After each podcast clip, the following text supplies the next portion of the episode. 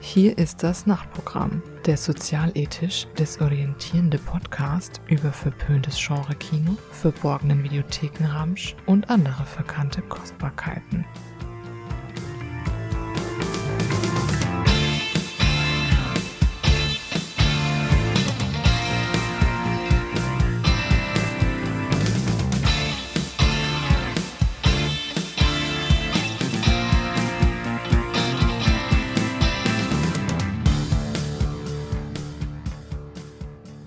Seid gegrüßt, ihr lieben äh, Nachtschwärmer da draußen. Herzlich willkommen zum Nachtprogramm. Ich bin euer Host Sergej und bei mir mal wieder der Martin aus Leipzig. Grüß dich. Hallo und Liebesgrüße aus der schönen Pleißestadt. Das habe ich noch nicht gehört, Pleißestadt. Das darfst du jetzt mal kurz historisch aufdröseln. Der Fluss, der hier durchfließt, ist die Pleiße. Ey, Schande über mein Haupt. Da, da habe ich, früher war ich so oft in Leipzig gewesen, hab, hätte jetzt überhaupt nicht mehr sagen können, wie der Fluss heißt, der da durchfließt. Ja, weil es auch ein größeres Gewässer ist, ergibt, nämlich das, die Elster und das mit dem Elster-Flutbecken, wo auch hm. attraktivere Locations am Rande, am Ufer liegen. Deswegen wird eher darauf gerne Bezug genommen. Und Pleiße hört sich halt durch sein Reimangebot vielleicht auch nicht so attraktiv an. Ja. Das klingt eher wie so eine Plörre, so ein Tümpel. Aber es gibt zum Beispiel die Pleißeburg, oder es gab sie zumindest. Ja. Okay, dann hätten wir schon mal was fürs, äh, für die geografische Bildung getan. Das hätten wir schon mal abgehakt. Du hattest bloß leider selber schon vorgestellt, dass ich, also der Martin aus Leipzig wäre, deswegen musste ich jetzt unbedingt noch was hinzufügen. Dann versuche ich das in Zukunft zu vermeiden. Wer weiß, was du noch für äh, zusätzliche Anekdoten Wer weiß, hast. was ansonsten noch für zweifelhafte Informationen kommen. J- jedenfalls, äh, wir haben uns heute zusammengesetzt zu einer recht spontan einberufenen Runde. Nein, spontan nicht, aber wir mussten uns spontan ein Thema aus dem Finger saugen, denn eigentlich hatten wir uns heute zusammengesetzt, um gemeinsam über A Chinese Ghost Story zu sprechen, über die komplette Trilogie und alles drumherum und was noch dazu kam. Äh, doch unser Gast, der Lukas Bawenschik, der wieder gekommen wäre, musste aus Gründen absagen. Wir haben uns schon auf einen Ersatztermin geeinigt, doch wir dachten uns, wenn Martin und ich jetzt trotzdem hier jetzt unsere wertvolle Zeit hier, einen wertvollen Zeitslot hier herausgeschaufelt haben, wollen wir den noch nutzen. Und äh, da dachten wir uns, was, über welchen Film, Filme könnte man schnell sprechen? Wir können jetzt nicht schnell ein Double-Feature äh, vorbereiten, aber wir haben uns gedacht, warum nicht mal eines dieser sogenannten Roundups probieren, wo man so ein bisschen über die jüngsten Tagebucheinträge spricht, denn so der ein oder andere Redebedarf bei auch aktuellen Filmen hat sich bei Martin aufgestaut und ich dachte uns, das wäre jetzt doch mal eine gute Gelegenheit, äh, mal zu zeigen, was wir filmtechnisch sonst so, was uns so umtreibt und bewegt. Genau, alt und neu, aber halt in jüngerer Vergangenheit geschaut. Okay, wir gucken jetzt nicht, äh, was ich laut meiner Letterboxd, mein Tagebuch hier vor zwei Jahren geguckt habe, sondern wir gehen mal ein paar Wochen so in die Vergangenheit und picken uns mal die interessantesten. Ja, also wenn dich etwas bewegen sollte, was du vor zwei Jahren geschaut hast, die Tatsache allein, dass dich immer noch bewegt, wäre ja Anlass genug, darüber zu sprechen. Aber das war jetzt vermutlich ein hypothetischer Fall. Ein hypothetischer Fall, aber jetzt, wenn du es extra so erwähnt hast, fangen wir doch gleich mal an. Ich, ich scrolle mal runter in meiner Timeline, schau mal, was ich auf den, den Tag heute vor zwei Jahren gesehen habe. So, da muss ich nur ein bisschen scrollen.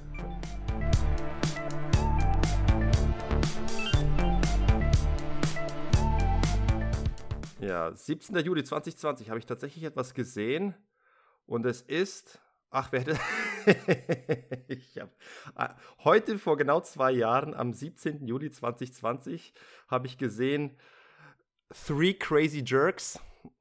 Mäh, was das ist denn? Das ist, das ist ein englischer Titel für einen deutschen Film. In Deutschland hört der Film auf den Titel Zärtliche Chaoten. Ja, das ist das Gottschalk, Mike Krüger-Ding, oder? Äh, ja, genau, Gottschalk und... Äh Mike Krüger und der und der Michael Winslow, der Police Academy Stimmtalent. Ach, der Schwarze. Genau, der, die, der Schwarze. Die, die Human Beatbox und Sound, Soundbox, Human, könnte man vielleicht eher sagen. So, und ich, ich habe ihm offenbar äh, eineinhalb Sterne gegeben. Das wäre in I M D B übersetzt drei von zehn. Also ich fand ihn, glaube ich, ziemlich Banane. Also der erwartete Hammer. Der erwartete Hammer, zumal äh, der Humor, der hat mich wirklich so ein bisschen an Animes erinnert, also wie, wie der Umgang mit, mit, mit äh, einer heißen Flamme und wie wirklich maximal äh, daneben und, und plump sich verhalten wird, indem man versucht, irgendwie der Dame den Hof zu machen, und gerade wenn man einen Konkurrenten hat, der äh, im selben Raum ist und man sich gegenseitig versucht auszustechen, das kann irgendwie witzig sein, aber in dem Fall, in dem Film ist das schon sehr, sehr trashig. Ich glaube, mit viel Bier ist es besser konsumierbar. Es klingt furchtbar. Ich bin zu nüchtern dazu, um überhaupt davon zu hören. Nie gesehen? Nein. Das Zeug?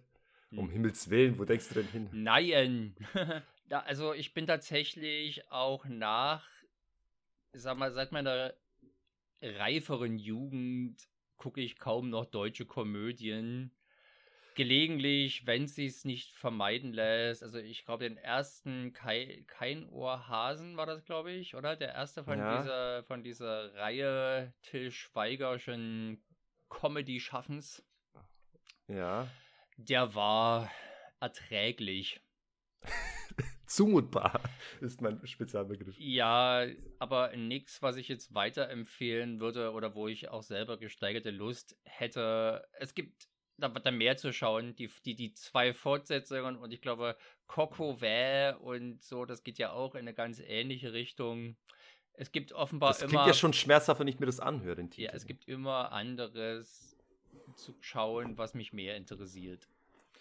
Ja gut, dass du, wir haben ja aktuell einen, einen, wieder einen deutschen Comedy-Film in den Kinos. Ich glaube, das ist äh, Liebesdings von, einer, von einem weiblichen Regisseur, dessen Namen ich jetzt gerade äh, nicht parat habe. Aber ich habe wieder... Mit dem M. Barak, äh, oder? Gewill- Elias M. Barak in der Hauptrolle. Der ist auf jeden Fall mit drin, und ja, in einem Wolfgang M. Schmidt-Review kommt wieder zutage, dass es äh, furchtbare Comedies, es nicht sehr gut bestellt ist um den deutschen Humor im Filmbereich.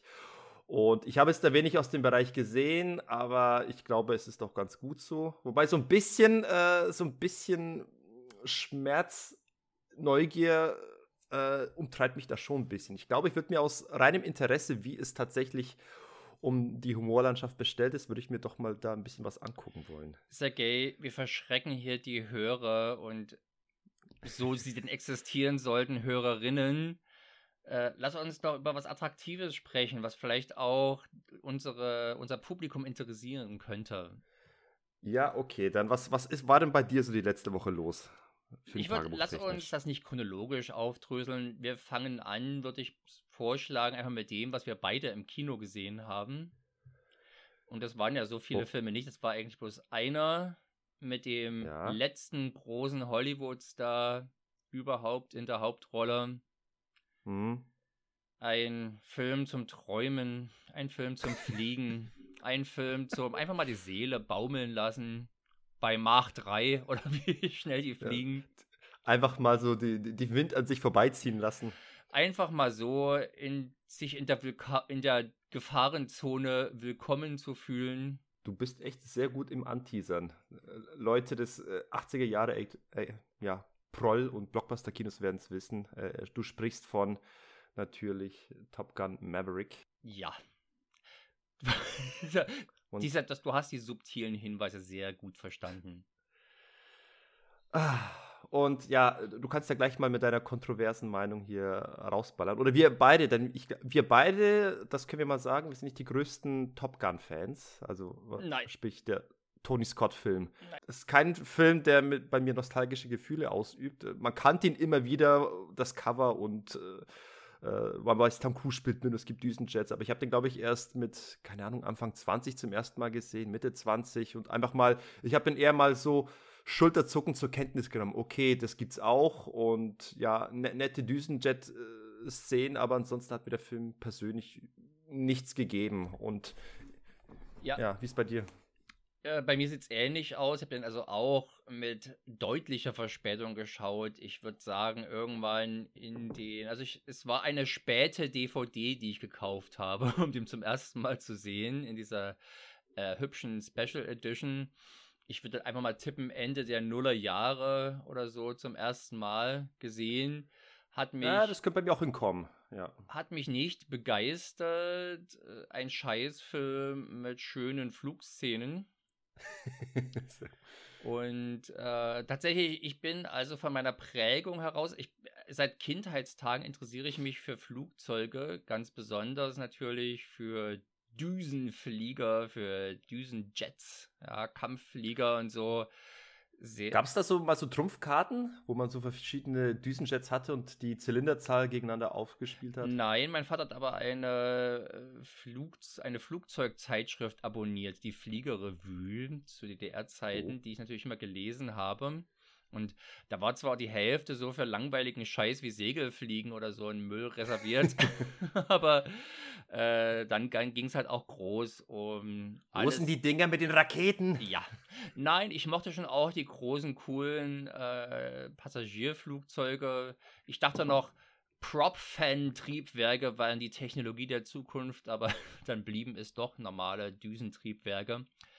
Und, aber ja, natürlich schneidige, schneidige Kampfjets, das war schon was Geiles.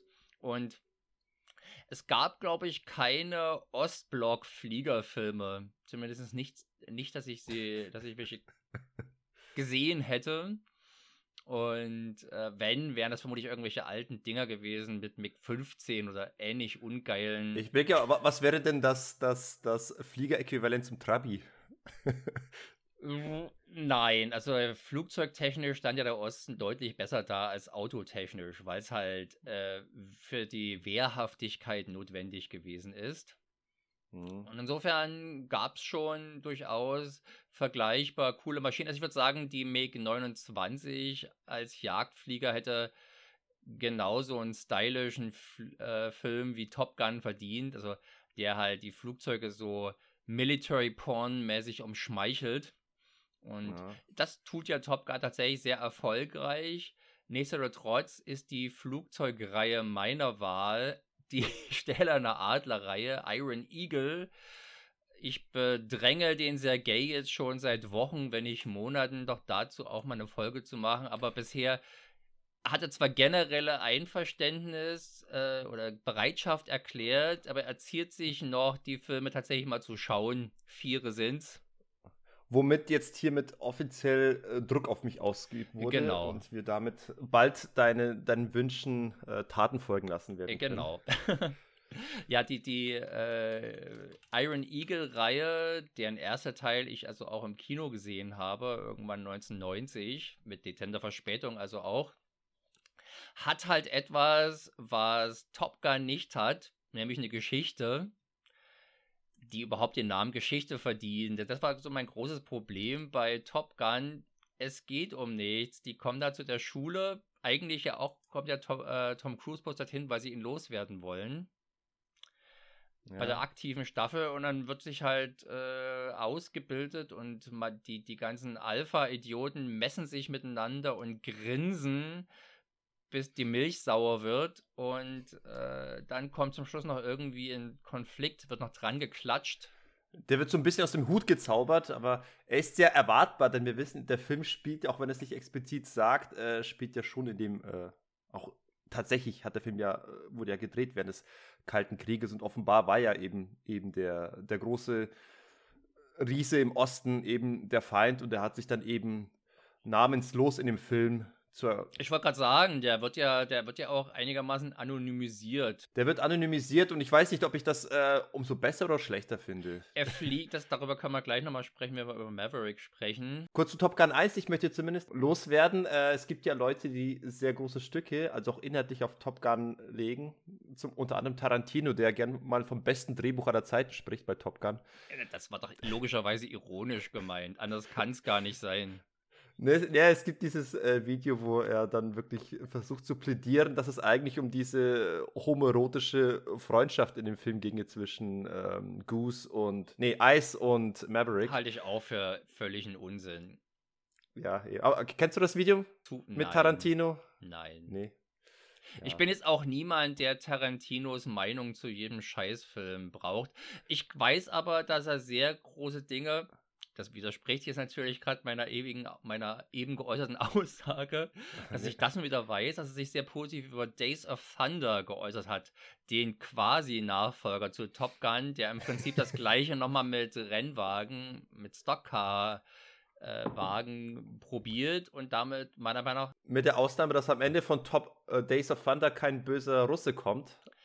Mit seinen Autos. Mensch, es geht halt darum, dass dort diese, dieser Männersport oder dieses Männerhobby genauso mit, mit in ähnlicher Form präsentiert wird, mit geilen Bildern, mit geilen Action-Szenen.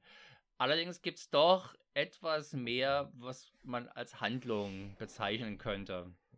Ja, und auch die Beziehung zu Nicole Kidman ist um einiges besser als die zu, wie heißt die, McGillis? Kelly McGillis. Ja, stimmt. Also ich kann mich auch an, an Nicole Kidman erinnere ich mich mehr als an die, ja, dessen Namen, die du fast gar nicht mehr parat hattest in, in Top Gun. Kelly McGillis. So, Maverick, wie, wie, wie hat dir der Maverick gefallen? Besser. Also ich schick's auch voraus. Ja, mir hat auch tatsächlich besser gefallen insgesamt. Er hatte tatsächlich einfach mehr Handlung zu erzählen und da fand ich auch den Humor einfach besser hineingebaut. Hatte überhaupt der erste Top Gun richtig gezielt äh, schreiberischen Humor drin? Ich glaube nicht. Das war, glaube ich, wenn dann mehr unfreiwillig komisch.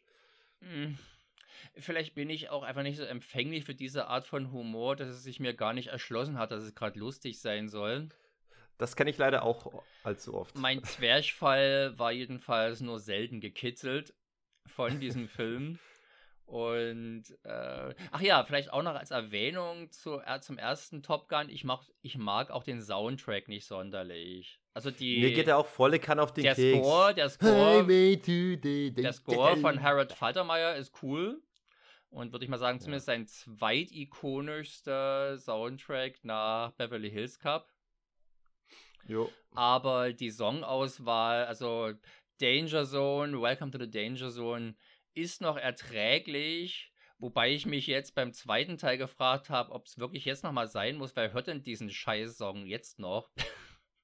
Es ist wirklich nur ein Fan, ein Film für die Fans. Und ja, es war reiner. Ich war keiner, aber ich war tatsächlich, Maverick hat mir dann doch insgesamt besser gefallen, auch wenn er mich so ein bisschen auch ratlos zurückgelassen hat, weil ich mich gar nicht mehr an Top Gun eins erinnern konnte. Ich habe mich nicht auf Maverick vorbereitet, indem ich mir nochmal Top Gun geguckt habe. Ich glaube, zwischendurch hätte, ich, hätte es mir doch gut getan, wenn ich ein bisschen äh, mehr, also ich, ich muss mir quasi anhand von Maverick zusammenreimen, dass es äh, in Top Gun eins diesen Tod gegeben hat und es deswegen eben diese äh, diese Verantwortung spürt, einen dieser, dieser neuen, dieser Schüler ein bisschen zurückzunehmen. So hat sich dir diese oh. diepe Lore und die deepen Emotionen gar nicht so erschlossen.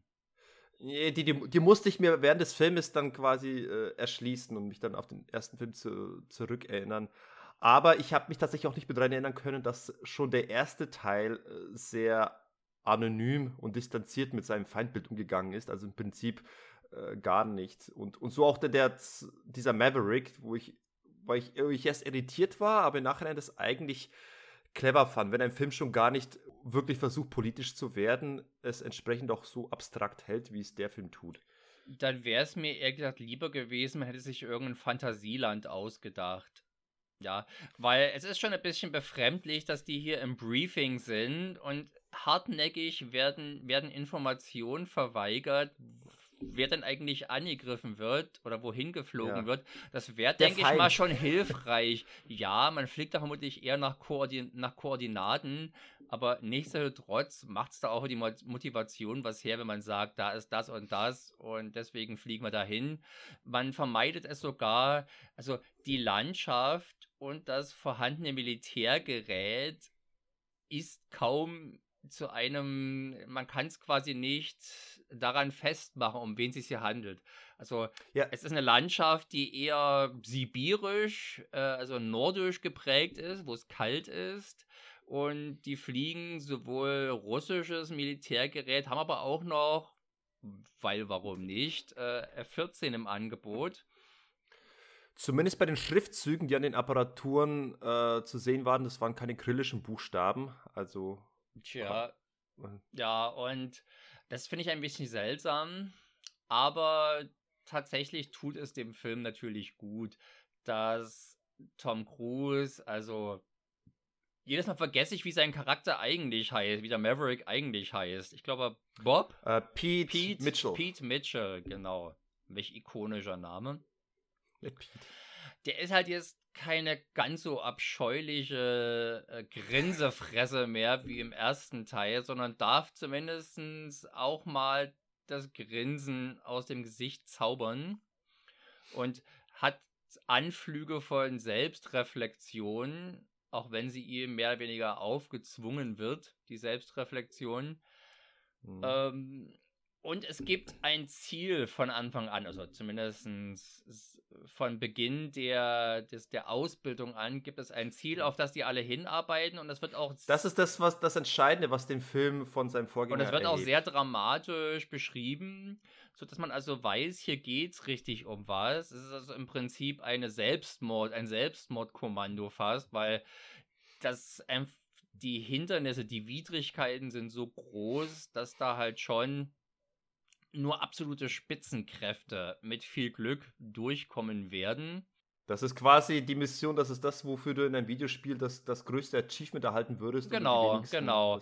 Also ich habe das gehört, ich habe die Serie selber nie gespielt, aber von Leuten, die die Ace Combat-Reihe spielen, das ist so eine ursprünglich in der Spielhalle gestartete Flieger-Action-Simulation. Das ist das, was John Connor in Terminator zwei spielt? Nein, das ist Afterburner. Ach, scheiße. Ace Combat ist ein neuer. Das, er hat zumindest auf Heimkonsolen auf der PlayStation gestartet von Namco.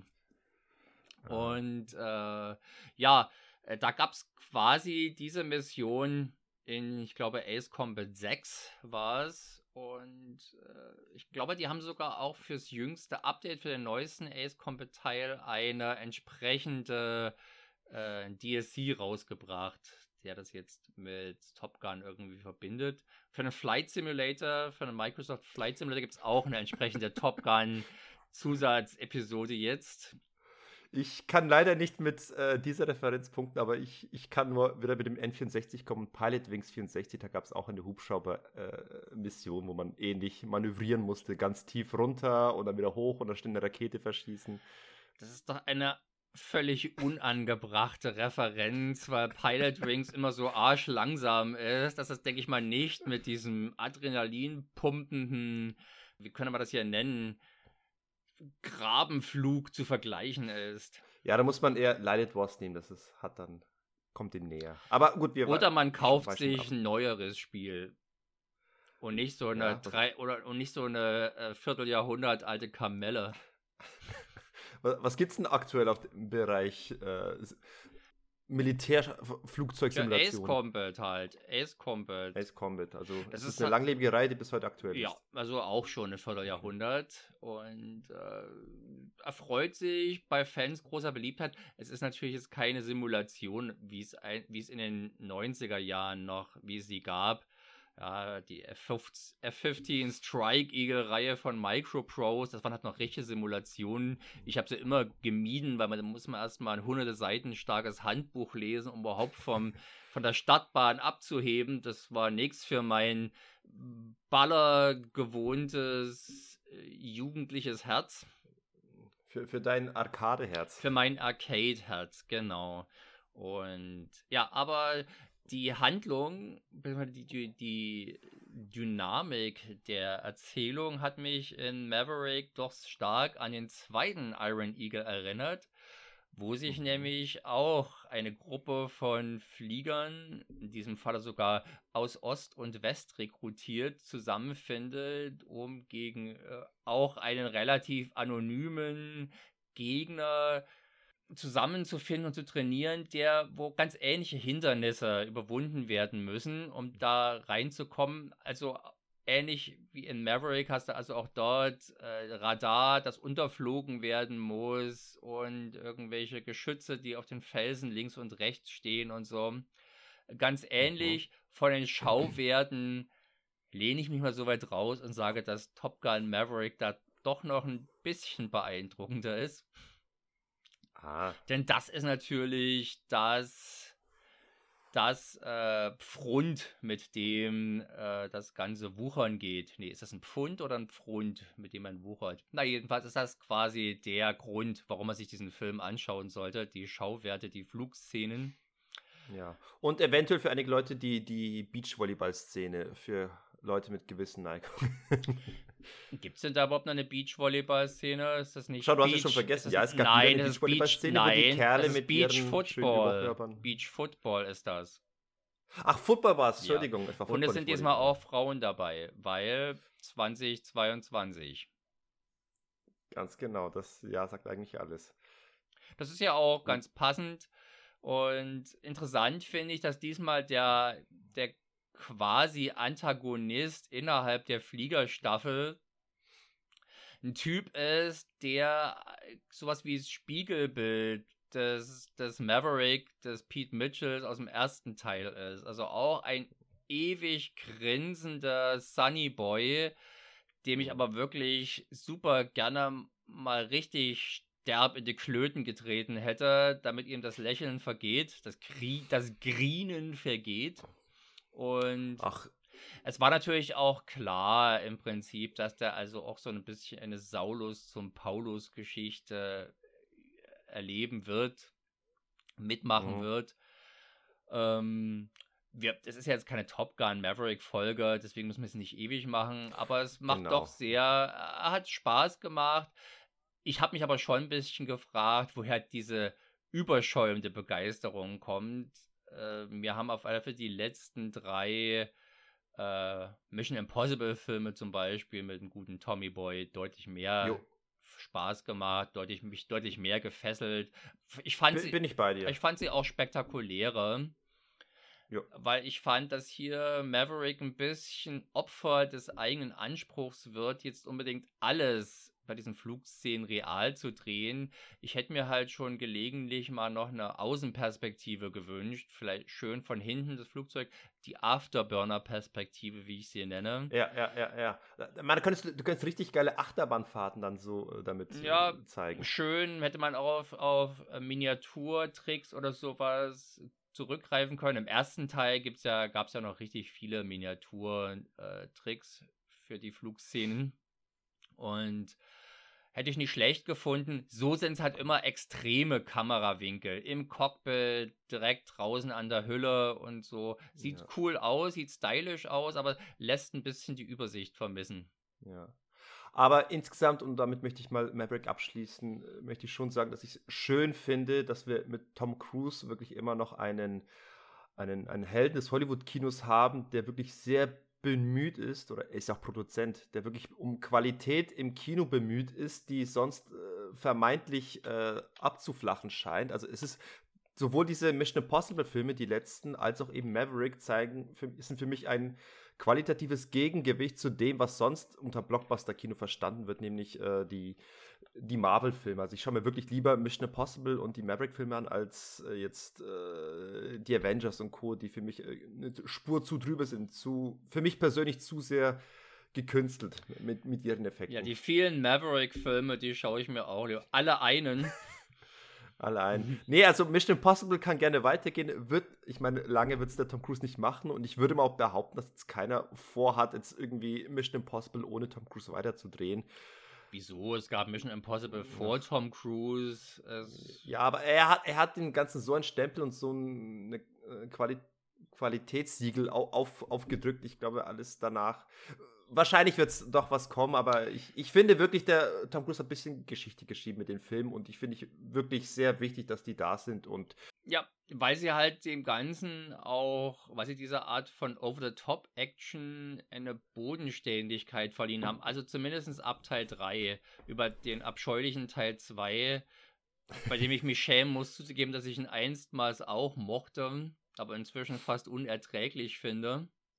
Ich, find, ich fand ihn tatsächlich schon mit fünfzehn nicht cool. Ich fand ihn schon mit fünfzehn sehr, ich habe mich sehr fremdgeschämt bei dem Film. Ja, aber damals war ich, glaube ich, noch mehr John Woo-Fanboy. Jetzt, ja. jetzt finde ich es einfach so unbegreiflich, wieso man gerade diesen Regisseur für sowas engagiert hat, der diese Materie überhaupt nicht begreift.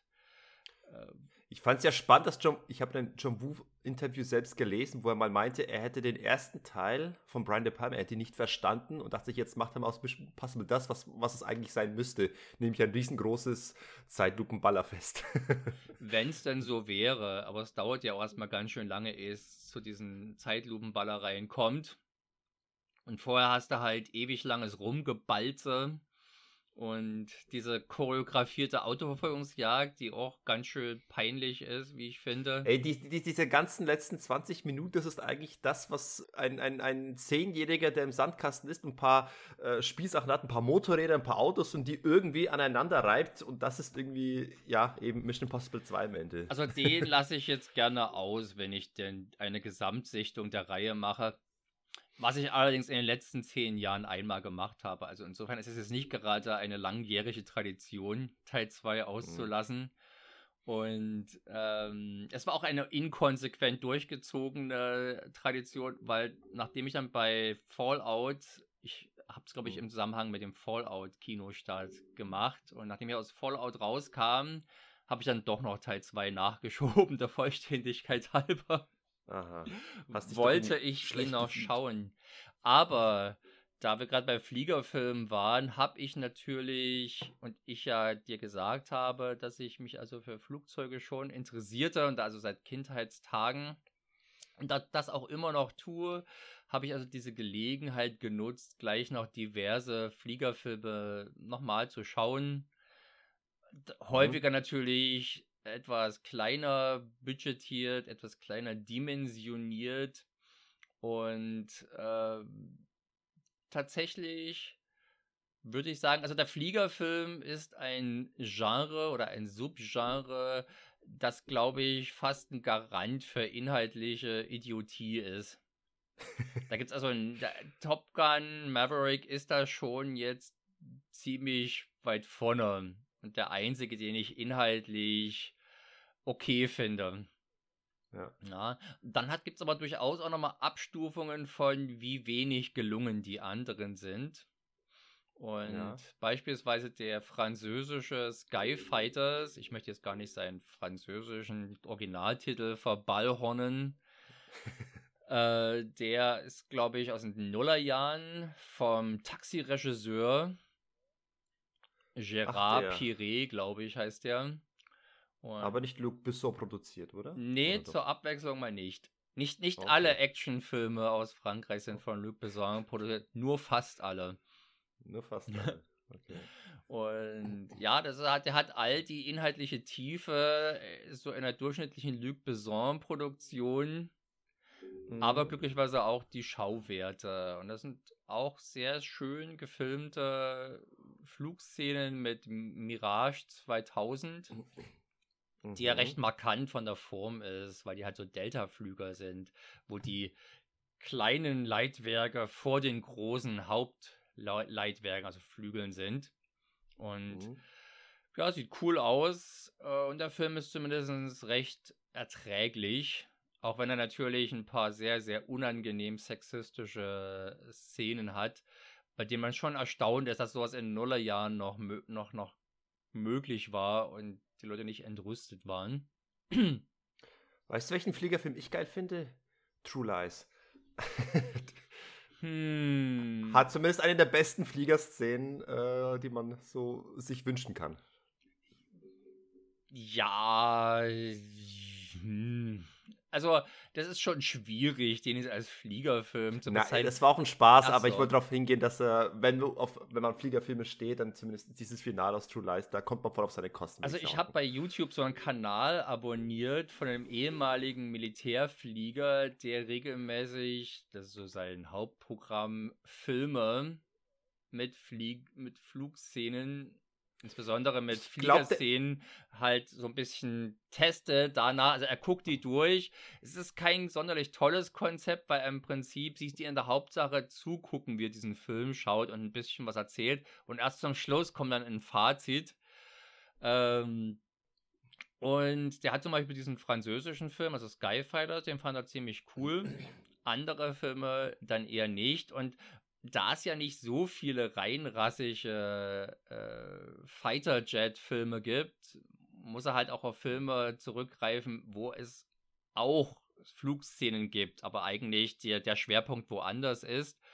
Und ich glaube, da, ist, da waren zumindest so Sachen wie The Final Countdown dabei von neunzehnhundertachtzig oder so, wo das jetzt auch nicht die Hauptattraktion ist. Ich glaube sogar auch True Lies, also diese Was ist denn das? Diese Top Jet Harrier, ne? Dieser Jump Jet. Ein Harrier Jet. Genau, also Senkrechtstarter. Das ist schon wirklich sehr cool gemacht.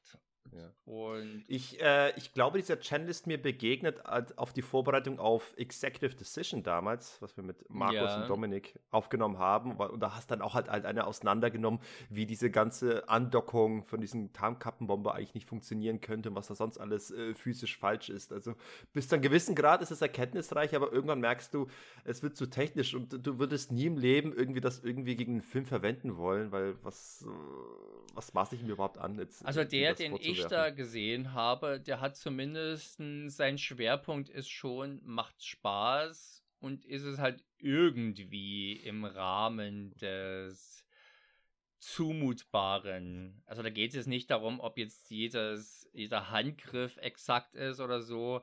Aber beispielsweise zwei Filme, die in seinem, ein Film, der in seinem Wohlwollen nicht sonderlich gut abschnitt, war der koreanische Top Gun-Verschnitt. Ich glaube, bei uns heißt er Into the Sun, eigentlich heißt er mhm. R zwei B, also Return to Base, mit dem, mit dem koreanischen Superstar Rain in der Hauptrolle, den mhm. du vielleicht aus Ninja Assassin als den Ninja Assassin kennen könntest. Ich wollte ja fragen, ist das irgendwie ein, ein K-Pop-Sänger? Ja, ist ein K-Pop-Star.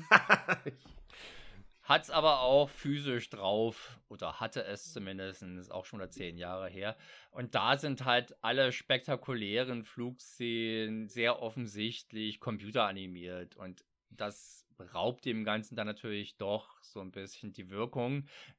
Halt insbesondere so, wie es gemacht ist. Aber ich oute mich mal zum Beispiel, ich mag Stealth recht gerne. Den ich natürlich als äh, Nicht-Konnoisseur von Fliegerfilmen auch nicht gesehen habe.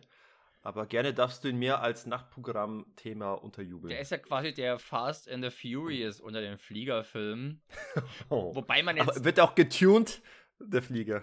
Nein, der tunt sich selber, weil ja der, der Clou des Filmes ist, dass ähm, ein Superflieger der Zukunft halt mit einer künstlichen Intelligenz ausgestattet ist. Und sich dann also zum Gegenspieler entwickelt und der upgradet sich und seine Routinen ständig. Äh, man könnte jetzt natürlich, weil ich sagte hier Fast and the Furious unter den Fliegerfilmen, Top Gun ist ja im Prinzip schon der Fast and the Furious unter den Fliegerfilmen. Mhm. Ja. Und, aber Stealth hat halt eben auch mit dieser Kombination aus aktueller Musik und stylischen Flugszenen, die natürlich zum Großteil computeranimiert sind, weil es halt auch ein Hightech-Flieger, den es nicht gibt, ist. Aber das hat aber das hat recht gut gemacht und einen Stein im Brett hat der Film auch deswegen, weil man sich tatsächlich an Animes orientiert hat, insbesondere an meiner höchst geliebten Macross-Reihe, alias Robotech. Macross Plus. Ja, tatsächlich, Macross Plus ist der Top Gun unter den Macross-Filmen, also mit sehr viel, sehr authentisch wirkender Flieger-Action, soweit das eben bei so einer Sci-Fi-Sache möglich ist.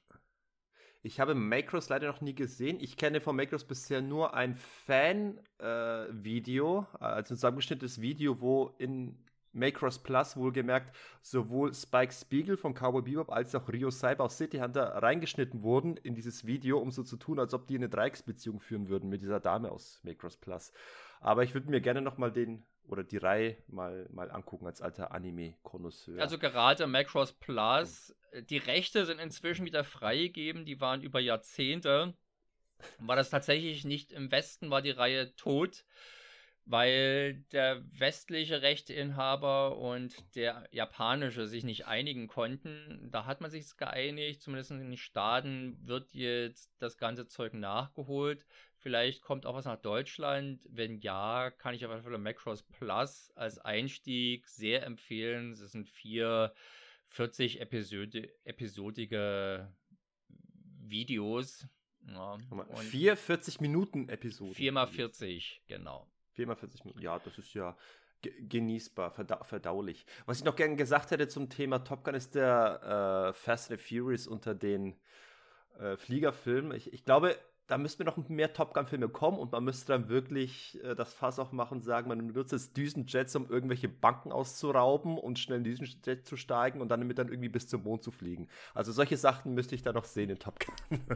Das stimmt. Also eigentlich müsste man interplanet- an interplanetare Konflikte austragen, wenn es eine ähnliche Over-the-Top-Entwicklung nehmen sollte, wie die Fast and the Furious-Reihe. Und die müssen halt wirklich auf, auf den Düsenjet surfen. Die müssen aus dem Cockpit werden Während des Fliegens bei Mach drei müssen die jetzt aussteigen und sich irgendwie festhalten, auf dem Ding surfen und von Jet zu Jet springen. Also da, äh, das würde ich das sehen. Das kommt vielleicht, wenn es mal... Kennst du die Spielereihe Just Cause?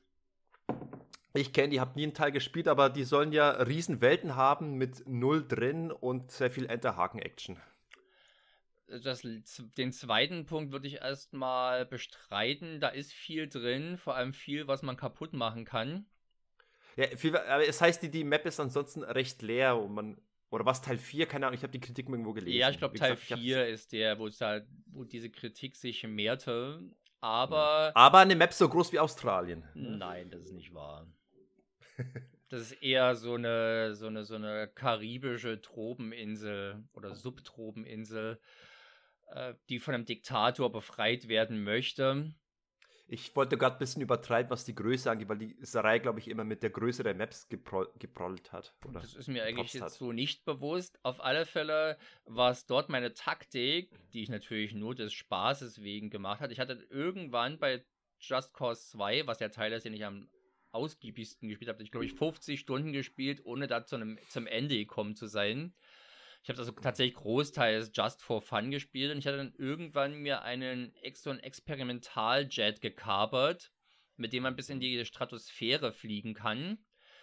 Und dann bin ich oben in der Stratosphäre ausgestiegen und bin dann runtergefallen und habe dann ab dem Moment, wenn das technisch ging, habe ich dann bega- begonnen mit einem Raketenwerfer, den ich selbstverständlich dabei hatte, irgend so eine petrochemische Fabrik zu beschießen und dann in einem Inferno runterzukommen. Das, das waren also wirklich sehr, sehr geile Over-the-Top-Action-Momente. Und ich weiß noch, als wir damals, das ist ja auch schon wieder zwanzig zehn, glaube ich, oder? Als Expendables im Kino kamen, ja. war ich also drin, hat mich... Hat sehr viel Spaß gemacht, war der einzige, den ich so richtig geil fand.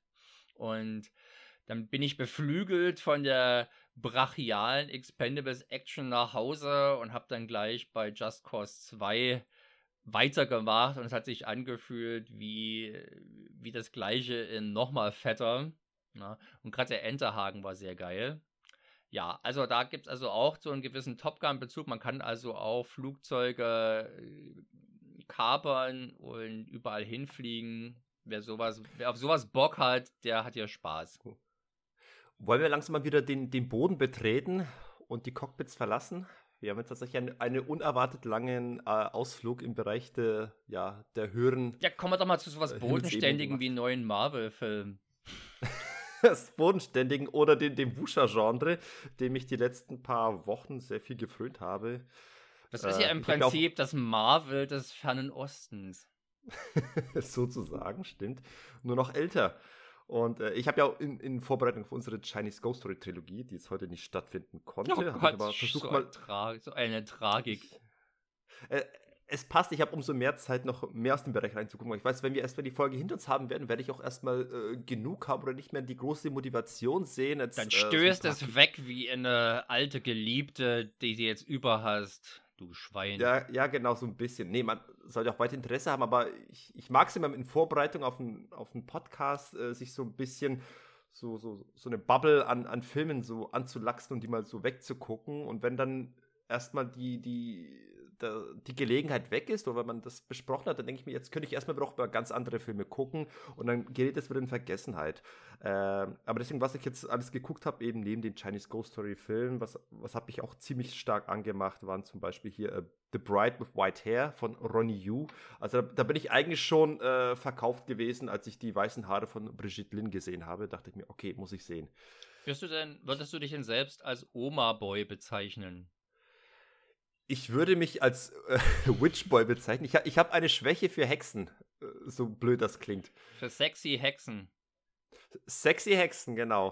Und jegliche Art. Sie dürfen auch gern weiß haben, sie dürfen auch gern ein bisschen schrumpeliger sein, aber ich, ich, ich genieße gerne, dass diese mythologische Figur der Hexe in all ihren Daseinsformen, sei es witzig gemeint, sei es in Horrorfilmen, sei es in Pornos, äh, ich mag irgendwie Hexen. Hm. Vor allem das Hexenhäuschen muss sein. Dann kannst du dir ja mal den dritten Hellboy anschauen. Du meinst, ist ja ganz neu von zwanzig neunzehn? So ganz neu ist er ja auch, ja, wa- auch nicht, aber... Ach ja, war mal stimmt, da soll sogar Baba, Baba Yaga drin vorkommen. Da gibt's Baba Yaga, genau. Die Baba, oh, über den Film werde ich auch jetzt nämlich sprechen, im, bei den, beim guten Kollegen, beim Trash-Taucher. Mhm. werden wir uns äh, Abenteuer im Zauberwald Väterchen Frost äh, zu Gemüte führen, wo Baba Yaga... Tatsächlich? Also damals, ist das, der, ist das der, nicht der mit Haarwasserwirbel? Nee, da verwechselst du was. Ach das so. Ist der mit Ivan dem Schönen, der dann äh, zum Hexenhaus geht und sagt, Hüttlein, Hüttlein, stelle ich den Wald im Rücken mit der Vorderfront zu mir. Und dann, und dann stampft eben dieses kleine Hexenhaus mit den Hexenbeinen, äh, mit den Hühnerbeinen, Hühnerbeinen eben, ah, mit den Hühnerbeinen cool. Dreht sich dann zu Ivan. Äh, herrlich. Aber das ist ein Thema für ein andermal. Auf jeden Fall, ja, äh, kurz The Bride with White Hair. Das war, das war ein Film, ich muss sagen, ich habe, was habe ich erwartet? Ich habe eigentlich so ein bisschen gerechnet anhand auch des Trailer-Materials, was ich gesehen habe. Du siehst hier Brigitte Lin mit ihren wei- weißen Haaren, wie der Wind nur ihm so um die Ohren fliegt und sie du- rumzappelt. Ich habe tatsächlich so ein bisschen so ein Trash-Fest erwartet wie Heroic Trio. Und ich war dann nicht darauf gefasst, dass man doch einen doch sehr, sehr ernsten politischen, politischen. Film hatte. Mhm. Zumindest ein Film sehr dramatisch, der sich sehr stark an, an Romeo und Julia angelehnt hat, aber zu keinem Zeitpunkt wirklich dir irgendwelchen Unfug um die Ohren haut. Ich würde auch sagen, dass er sich durchaus auch an Chinese Ghost Story orientiert hat. Ja. Von der Dynamik. Zumal es beispielsweise einige dieser Einstellungen von Brigitte Lin mit, mit ihrem wehenden Haar wirken fast direkt von Chinese Ghost Story entlehnt, wo halt die gute Joey Wang ähnlich eingefangen wird. Und mhm. weil, wenn man sich ältere Verfilmungen des Stoffes anguckt, gibt da also welche aus, glaube ich, Anfang der achtziger, eine taiwanesische Verfilmung und es gibt auch noch mhm. eine festlandchinesische Verfilmung. Hat das sehr wenig mit dem zu tun, was hier der Ronnie Yu draus gemacht hat und seine Drehbuchautoren. Also britisch in dem Sinne, dass es doch schon darum ging, äh, dieses, das war doch irgendwie ein, ein, ein kaiserliches, oder, nee, es war ein Clan mehr, es waren Clan, zwei verschiedene Clans, die sich da gegenseitig nicht grün waren, wobei der eine, glaube ich, recht hoch, äh, recht viel Macht hatte, im Sinne von... Na, es geht um den alten Konflikt zwischen den sogenannten orthodoxen Clans oder Schulen, es geht ja hier um Kampfsportschulen. Wudang ist ja die, von der, der, aus der der Held stammt, Leslie Cheung, und dann gibt es halt die, die Evil Sect, die unorthodoxe Schule, und die sind sich nicht feind. Na, die hat quasi Schmuddelkind-Status und ja. den eigenen Leuten ist natürlich verboten, mit den Leuten von den Bösen, von den Unorthodoxen zu verkehren und natürlich ja. wird hier verkehrt. ja. We- wenig literarisch bewanderte Leute würden sagen, ey, das ist ja ein, ein, ein, ein, Vor- ein Vorläufer von Romeo Must Die. In, in welcher Hinsicht? Weil das hier eine Romeo und Julia-Geschichte ist. Äh, so Romeo Julia-mäßig war es Romeo Must Die aber gar nicht. Ja. Äh, Außerdem fasst da nicht der Hauptheld der Alia an ihre Titten, wie das hier Leslie Cheung macht bei Brigitte Lin. Da war ich doch ich damals... Ich war auch sehr erstaunt, wie, wie sehr sexualisiert der Film ist. Oder generell bei, den, bei diesen Wuxia, finde ich, letzte Zeit geguckt habe, sind erstaunlich... Also, wenn man sonst nur Jackie Chan-Filme kennt, ist, ist, man, ist man doch, ja, du... du ich glaube, Sergej, du musst manchmal, das hatten wir auch bei der Diskussion zu Righting Wrongs, wo du es gar nicht fassen ja. kannst, wie viel finsterer der Righting Wrongs ist als äh, ja. Jackie Chan-Filme. Der Jackie Chan-Film ist nicht, oder Jackie Chan-Filme sind nicht typische Hongkong-Filme. In quasi ja. keinerlei Hinsicht, ja, weil sie äh, wurden viel länger, viel sorgfältiger produziert und gedreht, waren viel teurer und waren natürlich halt auch an ein möglichst breites Publikum gerichtet, währenddessen viele mhm. andere Filme auch zufrieden waren, eben eine Nische zu bedienen, die meisten genau. sogar. Ja, nichtsdestotrotz, ja, aber aus, aus der Warte heraus ist es für mich halt immer, als jemand, der jetzt immer tiefer reinsteigt in, in das Genre, ist es halt doch verblüffend festzustellen, wie, was ist das Gegenteil von, von prüde und verklemmt? Lasziv vielleicht oder offenherzig. Ja, wie, wie offenherzig und freizügig, freizügig äh, dann, ja. wie die, die Filme dann doch sind. Also wie, der Umgang mit Sex, äh, vor allem in dem Film hat es mich überrascht. Jetzt sollte, es, jetzt sollte das Publikum aber auch nicht zu viel erwarten. Also die ja, okay. Brüste bleiben natürlich schön verhüllt. Ja. Äh, Wir haben jetzt hier keinen im, im Reich der Sinne, liebe Zuhörer. Um Gottes Willen nicht, nein. ja. Aber immerhin, es gibt sogar mal Nip- Nipolöses zu sehen. Ja. Die, die, die sehr heiße Elaine Louie, welche eine von den zwei äh, Widersacherinnen, Hauptwidersacherinnen spielt. Also die, die Bösen, die Führer der, der, der bösen Sekte, ist also ein Pärchen siamesischer Zwillinge, gespielt von Francis M., den ja viele vielleicht aus Johnny-To-Klassikern wie The Mission kennen. So ein cooler Typ ist das eigentlich, zumindest war er dann in, ab den zweitausendern. Und Elaine Louie, die man wiederum aus der Iron Angels-Reihe kennen könnte. Und äh, ja, die sind halt he- am Rücken miteinander verwachsen und müssen finden deswegen natürlich schon selten die passenden Kleidungsstücke und kontemplieren ihr Dasein gerne nackt im Bett liegend und schreiend. Und das, da war ich auch recht überrascht, dass das so zu sehen war, weil es war, glaube ich, kein achtzehner-Film. Ja. Und äh, ja, also tatsächlich einer meiner Lieblings-Wuxia-Filme. Ich bilde mir ein, ihn dir auch schon das ein oder andere Mal empfohlen zu haben. Äh, ich glaube, da war die Empfehlung nicht nötig. Ich habe unabhängig von dir habe ich Trailer und Bildmaterial gesehen, war, wie gesagt, der Hexe wegen sofort angesprochen. Aber hättest du ihn, hättest du auf mich gehört, hättest du jetzt gar nicht so ein äh, Trashfest äh, erwartet. Obwohl er natürlich, er ist, es ist schon ein wilder Film, aber er ist im Es ist ein Kern- wilder Film, aber wie gesagt, ich habe Heroic Trio erwartet und habe das nicht bekommen, aber war positiv überrascht, dass der Film nicht so ist. Er ist ein bittersüßes, erwachsenes, tragisches Märchen. Ja, ja.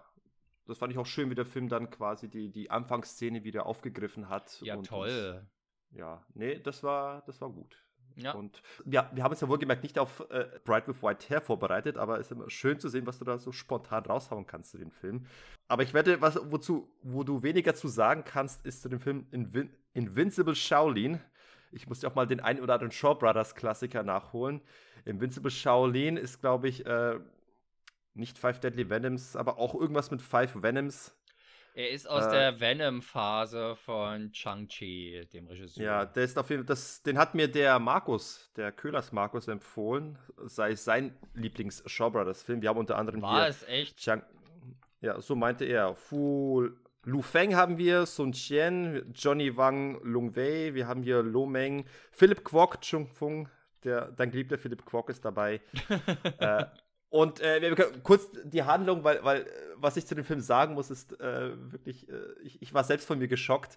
Äh, der Film handelt ja ungefähr davon, dass wir diesen Kampfkunstmeister haben, oder halt diesen, diesen kaiserlichen Typen, der bei sich drei Kampfkünstler des nö- nördlichen Stils vereint hat. Und er wollte jetzt irgendwie wissen, wer jetzt irgendwie äh, den besten Stil pflegt oder wer halt irgendwie die, die, die, die neue Spitze des Regimes anführen kann. Und dazu hat er eben auch Leute aus die den südlichen Kampfkunststil vertreten, herbeigerufen, die eben seine drei Nordmänner herausfordern sollten. Und die sollten auch erstmal wohl wissen, dass sie keine Chance hätten gegen die Nordmänner, mussten die erstmal sich neu unterrichten lassen und noch in ein Extratraining gehen. Und so hast du eben Szenen, wo der eine eben Wing Chun trainiert oder Yong Chun, wie es in dem Film ge- genannt wird. Der nächste musste den, den Gottesanbeterin-Stil nochmal verfeinern und der letzte sollte sich mit dem Umgang mit Kampfstöckern beweisen.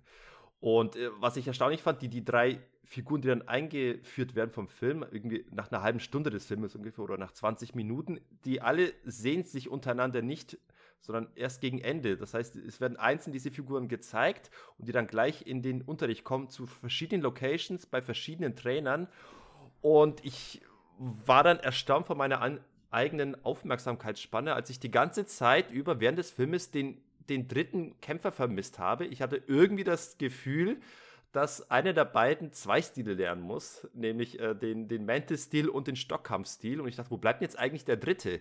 Bis am Ende eben alle drei auftauchen fürs Finale. Und ich sage, ach, das waren schon die ganze Zeit drei? Weil zwei von denen sind einfach, sie, sie, sie sehen sich so ähnlich, sodass ich irgendwie kaum äh, einen Unterschied gesehen habe zwischen den Szenen, wo der Mantis-Stil ge- gezeigt wird und der Kampfstock-Stil. Und die ganze Zeit habe ich nur eine Person statt zwei gesehen und ich war echt ein bisschen erstaunt von mir selbst. Wen hast du denn verwechselt? Hast du vielleicht Chang-Cheng mit Chan-Chen verwechselt? Möglicherweise war es das. Ich habe ja, also eines der Phänomene, was mich an dir fasziniert, ist deine, dein Willen, dich auch bei solchen Hirni-Filmen wie diesem hier auf die Details der Handlung einzulassen und da Sachen zu hinterfragen. Das Höllentor der Shaolin, wie er ja auf gut Deutsch heißt. Ähm, mhm. Also, das ist jetzt, weiß Gott nicht, der dämlichste von diesen Filmen, aber das ist halt so eine relativ generische Handlung. Ja. Und wo man halt drauf, äh, wo man halt erstmal schlucken muss, dass der, der, der böse Qing-General, der übrigens vom von mir sehr geschätzten Wong Lung Wai alias Johnny Wang gespielt wird. So ein mhm. Schnauzbartträger ist das, der dann in den achtziger Jahren auch eine Regiekarriere begonnen hat und ein paar Lieblingsgeheimtipps äh, da zu, äh, fabriziert hat. Und mhm. dass der halt einen einen großartigen Plan schmiedet, mit dem er das, das chinesische Reich, das Mandschu-Reich von Shaolin-Kämpfern befreien möchte. Na, was für ein, ich wage einfach mal anzunehmen, dass natürlich damals im, jetzt müsste ich lügen, ich glaube, es war das achtzehnten Jahrhundert, als die Mandschu die Herrschaft übernommen haben. Ähm, dass die andere Probleme Das wäre übrigens hatten. Mal ein Thema, das, ich, das mich auch umtreibt, mal anhand von ein paar Shaw Brothers Filmen mal dieses Thema Mandschus historisch aufarbeiten, weil jedes Mal begegnet es einem und man kann als Westlicher eigentlich wenig dazu sagen, wer sind eigentlich die Mandschus? Sind das eigentlich die Bösen, die Guten? Sind das die Nazis in China oder wer war was? Gott, wie kann man bei solchen lang zurückliegenden Perioden kann sie nicht mit Nazis vergleichen. Sie waren halt ja. man- Nein, ich sage halt, lo- äh, keine Ahnung, irgendwelche Tyrannen, die es eigentlich äh, Nein, die kommen aus der Mandschurei, deswegen heißen sie Mandschu.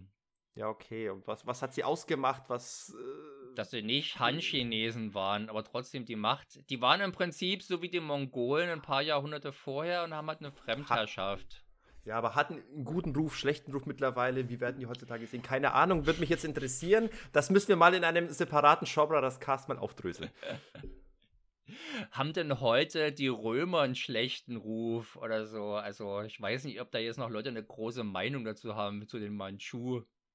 Das wäre schon mal, das ist schon mal ein gutes Gleichnis. Ist ja okay, doch eine Weile her, wenn auch nicht ganz so weit wie bei den alten Römern. Aber ich ja. habe auch Frankreich dafür verziehen, dass Napoleon Deutschland überfallen hat. Also, und wenn ich das mit Frankreich kann, können das bestimmt auch die Chinesen mit den Mandschu. Zumal sie in Zukunft inzwischen natürlich sowieso alles Chinesen sind, da die Mandschurei auch zu China gehört. Eben. Na? Genau. So, da hast du dich also endlich mal in die Wunderwelt der Shaw Brothers Filme bewegt. Ja, ich meine, ich kannte ja schon vor so ein paar Klassiker, die sechsunddreißig Kammer der Shaolin, ich äh, habe auch andere gesehen. Ich, ich Come Drink With Me hat er doch auch vor gar nicht so lange Zeit zum ersten Mal Den habe ich vor oder? gar nicht so lange Zeit nachgeholt, den fand ich auch schön und äh, ich möchte noch diesen Dragon Gate Inn gucken, den habe ich noch vor mir, das bietet sich an und natürlich dann halt ein Hauch von Zen, den habe ich bei mir bereit liegen in meiner kleinen Asia-Box zusammen mit Tampopo und noch ein paar anderen. Was ist denn das für eine komische Box, wo dieser taiwanesischer Film und dieser japanische Film zusammen. Ja, es ist tatsächlich sind. Eine komische Box, wo äh, einfach... War das die Alles-muss-raus-Box? Eine Sekunde, ich hole sie mal kurz her. Wir finden den kleinsten gemeinsamen Nenner. Gemacht für Leute, für die diese ganzen Schlitzaugen eh alles das Gleiche sind.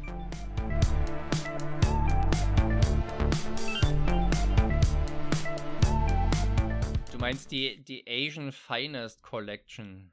Genau, die Asian Finest Collection. Mit Peking Opera Blues, das Bankett des Kaisers und ein Hauch von Zen. Neben genau. Tampopo.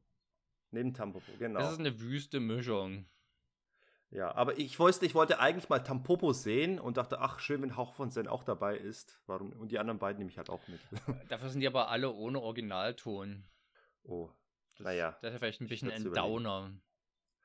Ich, ich werde es überlegen, wenn man die Filme sonst irgendwie nur schwer bekommt, dann äh, so. Vor allem, ich glaube, Chinese Feast, also das Bankett des Kaisers, da sind ja immer also zwei Choi Hark-Filme drin, ne?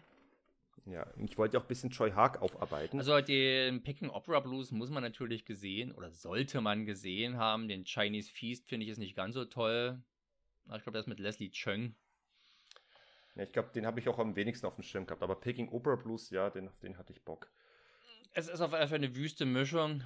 Also, hast du noch Filme oder wollen wir kurz mal zum, äh, zum zweiten Part übergehen? Ja, ich habe natürlich noch eine ganze Menge Filme geschaut. Ich möchte zumindest die letzten beiden Marvel-Filme.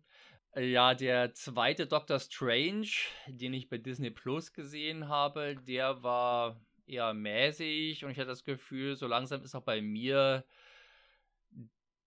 die Geduld, immer wieder neue Marvel-Filme zu sehen, immer wieder diese Figuren sehen zu dürfen, sehen zu müssen, erreicht.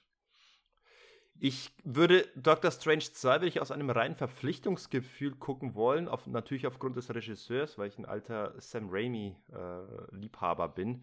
Wobei das auch bedeuten würde, dass ich konsequenterweise auch diesen, diesen Kevin Costner Baseballfilm gucken müsste, auf den ich eigentlich so gar keinen Bock habe. Welcher? Field of Dreams? Äh, Nee, da ist irgendwie, äh, oh, ich weiß gar nicht, wie heißt denn der? For the Love of the Game im Original.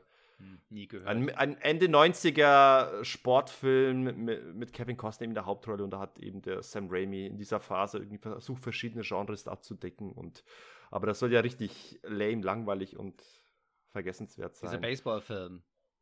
Dieser Baseballfilm. Doctor Strange zwei hat schon ein paar coole Momente. Er, Sam Raimi zitiert die, sein, sein Oberklassiker Evil Dead mehrfach. Natürlich darf auch Bruce Campbell mal vorbeischauen und seine inzwischen ein wenig feister gewordene Visage in die Kamera halten. Ähm, ja, aber inhaltlich alles eher so auf Meh-Niveau. Und aber ich finde es ja erstaunlich, dass, dass Sam Raimi es äh, nicht schafft, seinen, seinen, seinen guten Kumpel Bruce Campbell mal ein bisschen mehr Präsenz in solchen großen Produktionen zu geben. Dass er immer ich noch so glaube einfach, also ich, der, der Army of Darkness war halt doch ein ziemlicher Flop. Und erst zu Hause dann profitabel, wenn ich, das mich, wenn ich mich da recht entsinne. Und das, okay.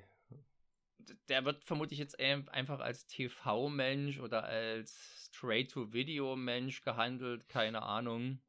Man wundert sich schon, ja, tatsächlich. Weil die, die ihn kennen, mögen ihn ja auch fast alle. Eben, also der ist ja sehr beliebt unter Kennern.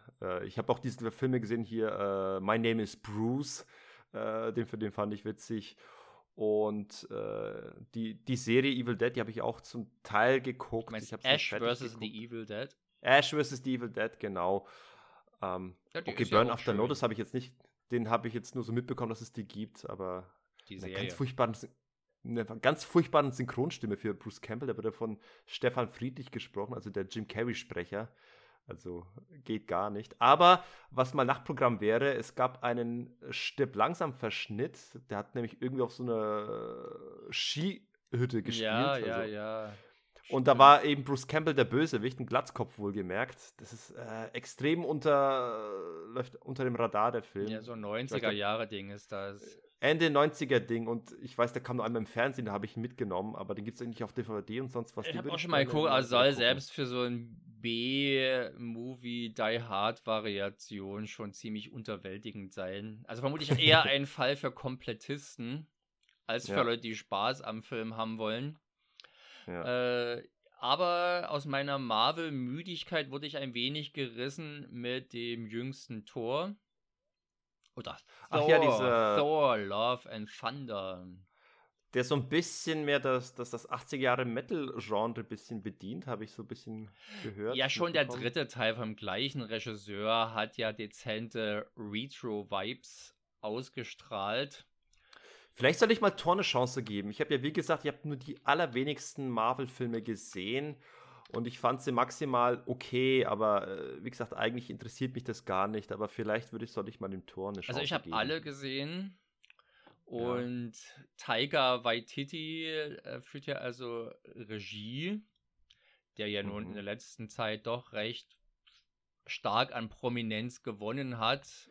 Ja, der hat sich auch ein bisschen historisch, polithistorisch äh, versucht zu... Jojo Rabbit. Mit Jojo Rabbit. Äh. Den ich wiederum nicht so toll fand. Da finde ich ja, ich war es auch nicht so richtig. So richtig überzeugt hat mich der Film nicht. Also der, es ist jetzt ja. nicht Ernst Lubitsch und auch nicht der große Diktator von Chaplin. Nee. Und äh, ja, aber Love, Thor, Love and Thunder fand ich richtig gut, hat mir richtig viel Spaß gemacht. Ich habe laut gelacht, was auch gar nicht so häufig passiert. Glaubst du, man kann sich den angucken, ohne die vorherigen Teile, Thor-Teile gesehen zu haben? Oder muss ich mich jetzt durcharbeiten? Nee, das geht hier auf alle Fälle besser als bei Doctor Strange zwei, wo ich das Gefühl hatte, da muss man schon ein Kompendium vorher gelesen haben, wenn man den, wenn man nicht alles zuvor, also hier muss man vor allem auch Serien geguckt haben, wie zum Beispiel WandaVision.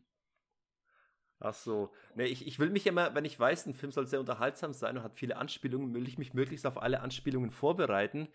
So war es ja mal, ich habe einmal, ähm, hast du mal die Clerks-Filme gesehen von Kevin Smith? Äh, den ersten. Den ersten Mal. Ich, ich habe mal eine Kritik schwarz-weiß ist, oder? Der war noch in schwarz-weiß. Ja. Ich habe mal eine ne Kritik zum zweiten Clerks-Film gelesen, vom Vince, von unserem guten äh, Schreiber, dem Vince. Forenkollegen. Der Forenkollege Vince. Und der hat äh, in seiner Kritik, äh, ist darauf eingegangen, dass in dem Film Clerks zwei eine Szene gibt, wo auf sehr witzige Art und Weise die komplette Herr-der-Ringe-Trilogie äh, verballhornt wird, also richtig so richtig ironisch zusammengefasst wird, und mich hat diese Szene so angemacht, dass ich dachte, ich will diesen, ich will jetzt diesen Clerks zwei sehen, aber um diese Szene zu begreifen, muss ich, ich hatte damals noch keinen Herr-der-Ringe-Film gesehen, habe ich nur, um mich auf Clerks zwei vorzubereiten, komplett Herr-der-Ringe eins bis drei nachgeholt. Das zeigt, das zeugt von Einsatz. Genau, und äh, ja, Clerks zwei, nebenbei gesagt, ich finde, ich mag Clerks zwei sehr gerne, noch mehr als den ersten Teil. Damit ist eine Außenseitermeinung, aber ich finde, die meisten anderen haben keine Ahnung. Von daher. Damit kann ich leben, ich habe keine Meinung dazu. Ich mag oh. Jay and Silent Bob Strikes Back. Ich habe natürlich diverses älteres Toys geschaut und da fällt mir ein Film ein, zu, de- zu dem ich heute beim Joggen einen Podcast gehört habe, nämlich einen Podcast mit einem geschätzten Podcaster namens Sergej. Oh je. Gerade aufgewärmt und wieder veröffentlicht der, Pod- der, der Retro-Retro-Podcast zu Avenging Force alias Night Hunter.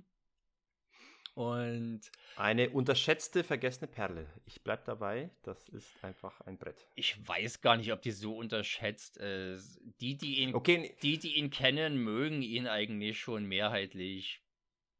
Das stimmt, er ist relativ verhältnismäßig unbekannt, weil man bei Dudikoff immer eher äh, American Fighter... Er ist halt Ninja-frei. Er ist, er ist Ninja... Nee, eigentlich hast du sogar den Ninja mit der weißen Maske, den hast du sogar, falls er als Ninja durchgeht. Von der hat aber nichts von der Philosophie. Nee, egal. Ja, ehrlich gesagt, hat keiner... Da, jetzt machst du ein neues Fass auf. Nichts von alledem, was du jemals in einem Film, sei es japanisch, amerikanisch gesehen hast, wo dir ein Ninja oder Shinobi dargestellt wurde, hat irgendwas mit dem zu tun, was historisch gesehen äh, einen Shinobi ausmacht. Denn Shinobis haben nicht mit Schwertern gekämpft und, und solchen Spaß. Ich habe es neulich mir eine, eine, eine Doku und ein Interview zu dem Thema angehört. Und das ist wirklich extrem verklärt, der Ninja. Aber wir wollen eh mal ein Ninja-Special machen, da können wir das mal detaillierter aufdröseln. Also ich habe ja klassische japanische Filme zur Materie gesehen, wie zum Beispiel mehrere Teile der langlebigen Shinobi no Mono-Reihe aus den sechzigern. Und das war jetzt natürlich nicht direkt vergleichbar mit American Ninja, aber es gibt schon Parallelen, inklusive zum Beispiel dieser, ich weiß mal gar nicht, was es sein soll, sieht immer aus wie Zaubertricks, wenn die mit ihren Händen, wenn die die Hände so falten und irgendwie so wie Beschwörungsformeln dazu sagen. Und Ey, das Ende ist kein bisschen anders wie bei A Chinese Ghost Story, das, was Wu Ma da macht. Trotz, das macht aber jetzt aus Wu Ma oder dem Kung-Fu-Mann vom Lan-Lo-Tempel jetzt keine Ninja. Nee. Ninja, finde ich, muss auch stylisch sein. Ja, ansonsten hat er seinen Beruf verfehlt. Ein untersetzter älterer Typ mit, das ist irgendwie nicht so richtig Ninja. Aber auf, ja, vergiss den Ninja in auf alle Force, Fälle, ja. Avenging Force habe ich mir also tatsächlich auch erst unlängst angeschaut und kann jetzt in eure Lobeshymne nicht gänzlich einstimmen. Also ich finde durchaus den auch einen der besseren Canon-Filme, auch einen der besseren, vielleicht einer der besten Michael Dudikoff-Filme, sowohl von Canon als auch insgesamt, weil ich glaube, die besten Michael Dudikoff-Filme sind schon von Canon. Mhm. Aber das ist natürlich schon ein Film mit einem ziemlich debilen Drehbuch. Na, kaum irgendein interessanter Dialog, auch wenig Gewitztes und so. Ähm, und gerade die von euch so lyrisch besungene Dynamik zwischen den beiden Haupthelden, die es ja eigentlich gar nicht sind, weil der Steve James Charakter schon deutlich zweite, der zweite Geige spielt, neben mhm. Dudikoff. Ähm, den fand ich jetzt schon etwas verschenkt. Und dass er tatsächlich auf halber Strecke auch noch aus dem Spiel genommen wird, fand ich schon fast empörend. Das hatte ich, hatte ich mich... Du klingst fast so wie diese... Ich habe mal ein Review zu dem Film gelesen von, von drei äh, Dunkelhäutigen, die halt einfach schwarze Helden abfallen wollten und ab, sich ausgekotzt haben, dass einfach Steve James aus dem Film genommen wird. Und ich denke, Leute, ihr habt keine Ahnung, wovon ihr redet. Ja, wieso? Der hätte doch auch im Showdown noch gut mitmischen können. Zumal er ja einfach... actionmäßig viel potenter ist, als es mit Dudikoff ist. Ja, ist es, aber das ist ja gerade das Spannende, dass man jetzt den, den Schwächeren äh, quasi vor die Herausforderung stellt, zumal mit diesem Schicksalsschlag. Der Schwächere soll ja aber nicht der Schwächere sein, der wird von einem schwächeren Menschen oder also von einem kampftechnisch schwächeren Menschen gespielt, aber das soll schon genauso ein Superprofi sein wie Steve James. Ja, also der Superprofi-Status von, Ma- von Michael Dudikoff kommt den Film nicht so ganz durch. Er wird mehr quasi aufgebaut, als dass er tatsächlich äh, das auch wirklich so darlegen kann. Also er ist jetzt kein John Rambo, den du, bei dem du wirklich mehr anhand der Taten siehst, dass der was kann. Nein, weil er ja auch eher ein Agent ist und kein Soldat. Er ist also vielleicht eher der Bourne seiner Zeit, aber natürlich ohne so cool zu wirken. Also tatsächlich... Was mich immer wieder aufs Neue entzückt, die doch recht ordentlichen Schauwerte. Also gerade diese Mardi Gras-Prozession durch New Orleans, mhm. da wurde schon nicht mit Aufwand gespart. Ja, da hast du richtig viele Leute, richtig viel Dekoration. Das sieht alles ziemlich, das, das fühlt sich authentisch an. Und ja. das, das, das kommt schon recht cool. Also, was den Film einfach auszeichnet, ist, du hast erwähnt, ein debiles Drehbuch. Natürlich, du darfst dich nicht die hohen Erwartungen legen, dass du wirklich jede einzelne Textzeile wirklich reines schreiberisches Gold ist. Ja, es gibt nicht irgendwie gewitzten Dialoge, es gibt keinen, keinen spannenden oder schlagkräftigen Austausch. Nee, aber das erwarte ich auch nicht. Aber ich finde, es ist, wie du schon mal in einem früheren Podcast gesagt hast, ein sehr funktionales Drehbuch, das auch thematisch, finde ich, deutlich, deutlich spannender ist als der American Fighter. Und der ist ja im Vergleich zu American Fighter ist das Thema durchaus noch heute noch relevant. Und es kommt hinzu, dass der Film durchgehend eine Ernsthaftigkeit an den Tag legt, also sich nicht mit Witzeleien ein äh, bisschen aufhält und äh, durchaus ein, ein funktionierendes Drama entwickelt. Also dieser Schicksalsschlag, dass am Ende na, Matt Hunter alleine dasteht und wirklich dann äh, entkommen muss oder sich durch diese Jagd quälen muss, nachdem er verletzt worden ist und sein, sein bester Kumpel und die ganze Familie von ihm ausgelöscht worden ist. Das finde ich spannend. Ich habe schon mal erwähnt, dass ich den Soundtrack sehr liebe und er sehr kunstvoll, sehr gelungen eingebaut wurde in einzelne Szenen und ich liebe dieses Finale, weil ich, ich kenne keinen anderen Film, der dir dieses Setting bietet und wirklich so intensiv äh, einen, einen, einen harten Überlebenskampf, einen Faustkampf dir bietet zwischen Leuten, die sich wirklich in kniehohem Wasser mitten im Wald, im Wald äh, bekriegen. Also ich, ich finde, das ist ein origineller Film. Den Showdown schätze ich auch nur in Maßen, weil der Film, die Action im Film ist dann besser, wenn geschossen wird, wenn geprügelt wird, ist, hm, da fehlt halt dann irgendwie ja, die Leute, die es können. Ja, mir ist aufgefallen, dass das, das jetzt hier keine äh, von Yun-Woo Peng hier arrangierte Kampfchoreografie ist. Das muss es doch gar nicht ist. sein. Muss aber ich finde zum Beispiel, nee, aber ich finde, es wächst die nicht. Die Fight-Action in American Ninja macht schon mehr her. Vermutlich, weil er einfach heftigst gedoubelt wurde. Ich bin zum Beispiel auch kein Fan des Soundtracks. Gerade dieses von dir als Tribal-Thema titulierte Jagdstück. Das ist halt auch noch so, dem hört man auch noch so deutlich an, dass es halt keine echten Trommel sind, sondern mit dem Synthesizer zusammengestückelt wurde. Es sind die achtziger, hallo. Ja, da war das Geld offenbar knapp. Aber der gleiche Typ, der George Clinton, hat ja auch den Soundtrack zu American Ninja gemacht, den ich deutlich besser finde. Der hat auch ein cooles Hauptthema. Das klingt auch ein bisschen nach Kino. Oh, was soll ich sagen? Auch in einer Demokratie muss man auch solche Meinungen aushalten können. Da hast du natürlich recht. Ich werde lernen müssen, mit deiner falschen Meinung, insbesondere zum Soundtrack, zu leben. Uh, ja, ähm, aber ich mag den Film durchaus auch. Ich, ich fand nur, dass so der euer Podcast erweckt den Eindruck, dass jetzt hier alles eitel Sonnenschein wäre. Er ist halt tatsächlich schon eher im Rahmen, dass er im Michael Dudikoff-Film ist, äh, ziemlicher Rausreißer.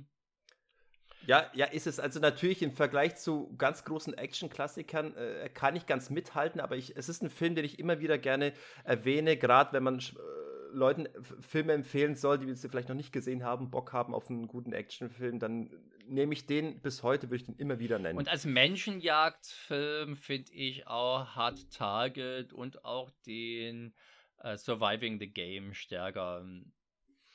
Weil die zum Beispiel, der, weil, die, weil die zum Beispiel auch coolere Dialoge für die Bösewicht haben. Also gerade Arnold Vosloo, der hat halt einfach so Szenen, wo er so genüsslich böse sein darf. Das finde ich in Avenging Force, die wirken immer schon recht bemüht beim Bösesein. Ich finde den John P. Ryan cool und ich finde auch die Dynamik zwischen diesen vier Brüdern. John P. Ryan, das ist auch ein Typ. Also der hat ja auch wirklich, also nicht, hat er eine, hat, nicht nur hat er, eine, hat er eine Fresse, die irgendwie bemerkenswert ist, hat auch eine, so eine Stimme dazu. Der heult ja hier in Avenging Force so mehrfach so rum. Das hat sich ja. irgendwas zwischen peinlich, aber auch ein bisschen creepy angehört. Also war, war durchaus wirkungsvoll. Interessant fand ich, dass in das Canon auch noch einen John Ryan engagiert hat, der dann später aber mit dabei ist, hier bei Delta Force drei.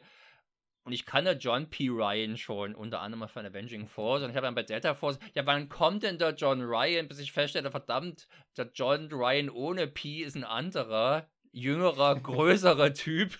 Und enttäuschterweise musste ich ohne den alten Ryan abziehen. Ich glaube, die sind auch nicht verwandt miteinander. Ja, fand ich lustig. Also Avenging Force kann man, also ist schon ein Film, wenn jemand unbedingt mal was von Dudikoff sehen will, dann würde ich den und American Ninja empfehlen. Da hat man auch gleich mal die Bandbreite seines schauspielerischen Könnens abgedeckt, denke ich. Ja.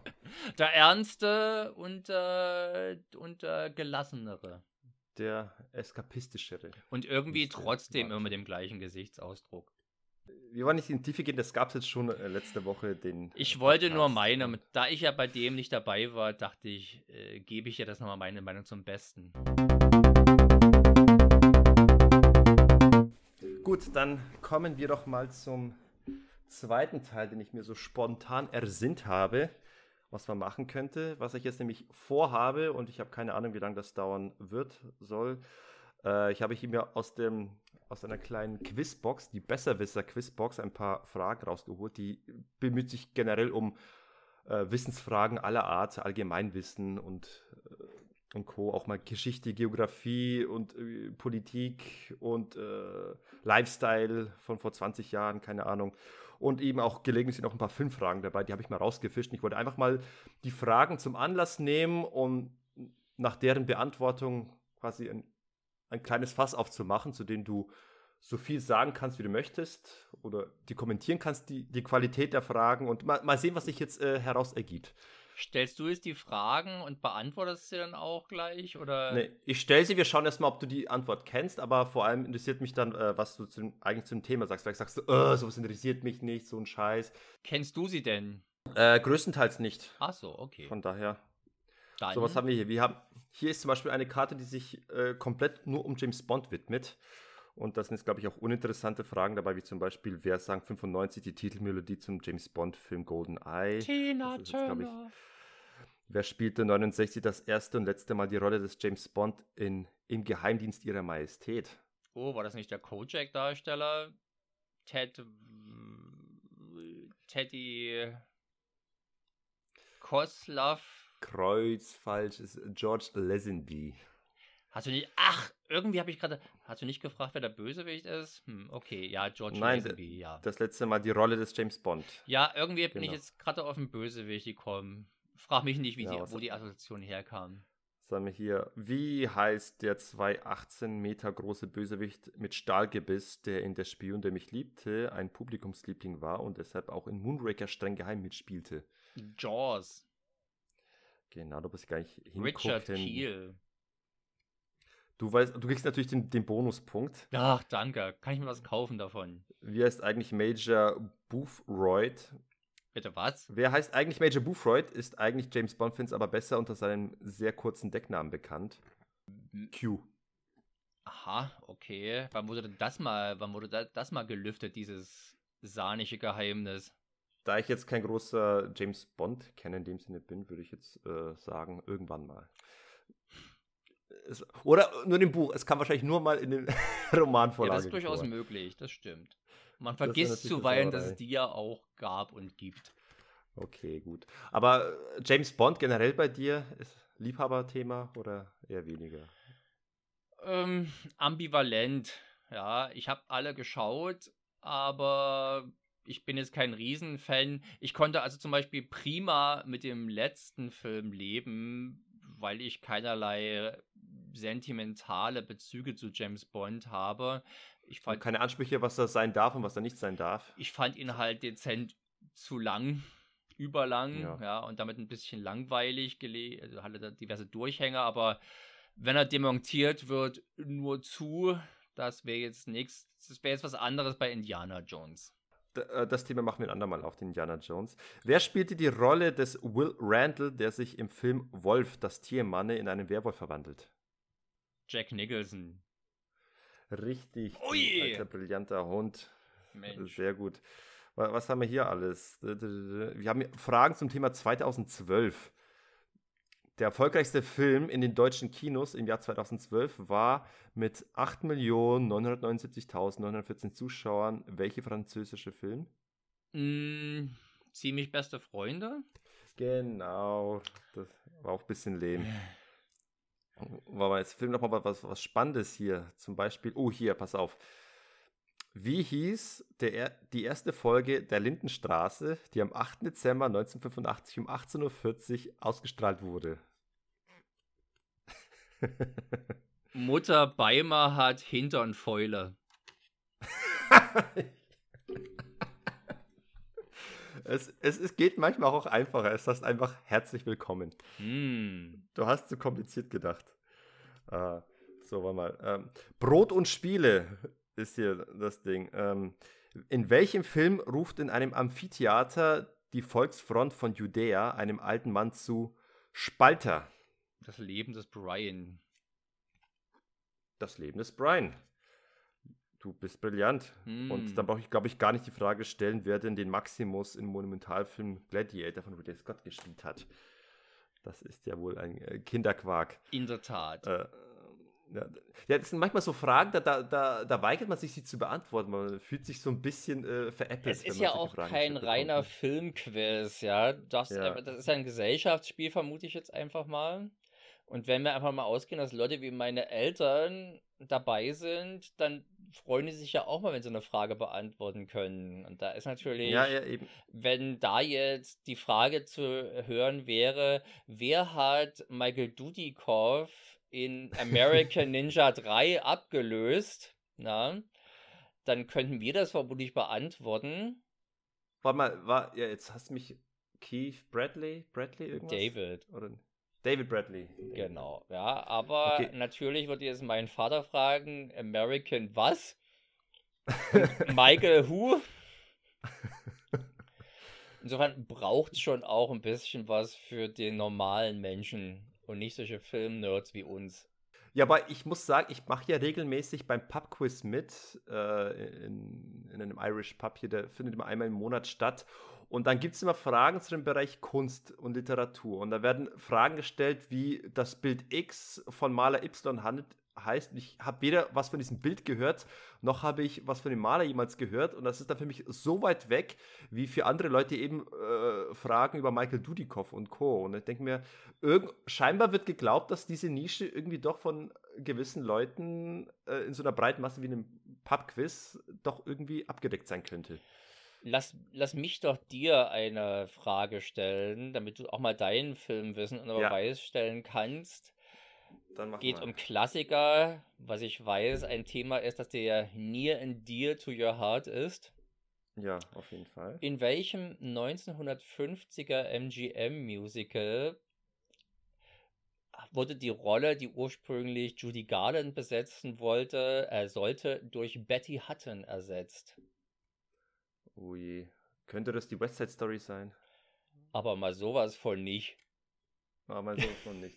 Was gab es denn noch für Musicals dann in den fünfziger Jahren? Viele. Ja, uh, Singing in the Rain. Aha. Als Beispiel. Und das ist die Antwort? Nein. Singing in the Rain? Nein. Das ist nicht. Da spielt weder die eine noch die andere mit. Nein, die Antwort ist natürlich Annie, Get Your Gun. Um die, um die, um die pistolenschießende Westernheldin Annie Oakley. Genau. Der, mhm. Ein Film, der, ich frage mich nicht, wie ich auf diese Frage gekommen bin, aber das war, glaube ich, beim, ich war ja auch in Leipzig, war mal beim Filmriss Filmquiz, einer örtlichen, monatlichen, ja, Quiz-Veranstaltung, und es hat mich immer geärgert, dass es aktuelle Filme befragt wurden und dann irgendwie so auch europäisches Arthouse-Kino ab den siebzigern. Ja. Aber weder kamen meine geliebten Actionfilme in verstärktem Maße vor, als das eine Thema, an dem ich mich auskannte, noch Hongkong-Filme, das, da habe ich natürlich gar keine Erwartungen gehabt, ja. Noch Hollywood-Klassiker, wo ich jetzt vielleicht noch eher sagen würde, okay, man kann ja auch mal eine Ka- Frage zu Casablanca oder zum Zauberer von Oz oder zum Vom Winde verweht oder so stellen. Ja. Na, aber nein, nix. Nie konnte ich glänzen. Das nicht wahr, ich konnte schon auch glänzen, ja, indem ich beispielsweise den Moderator darauf hingewiesen habe, dass der Soundtrack zu Back to the Future aber mitnichten von John Williams ist. Und da muss er. Ach, das hat er geglaubt.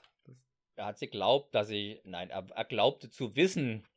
Das war also. Er hat das auf seiner Karte schon aufgeschrieben, John Williams. Ging also Aha. von falschen Tatsachen aus, die ich dann erstmal ausräumen musste. Und kannst dir vorstellen, ist auch gar nicht mal so leicht, wenn alle dann denken, mh, dieser Typ, hey, jetzt macht er hier so einen neunmal klugen und will sich einfach nicht fügen, dass Back to the Future von John Williams vertont wurde. Ja, Moment mal, wenn das die, die Quizfrage ist und er gibt einen Punkt für all die Leute, die äh, John Williams genannt haben und es ist de facto falsch, dann natürlich sagt man da was.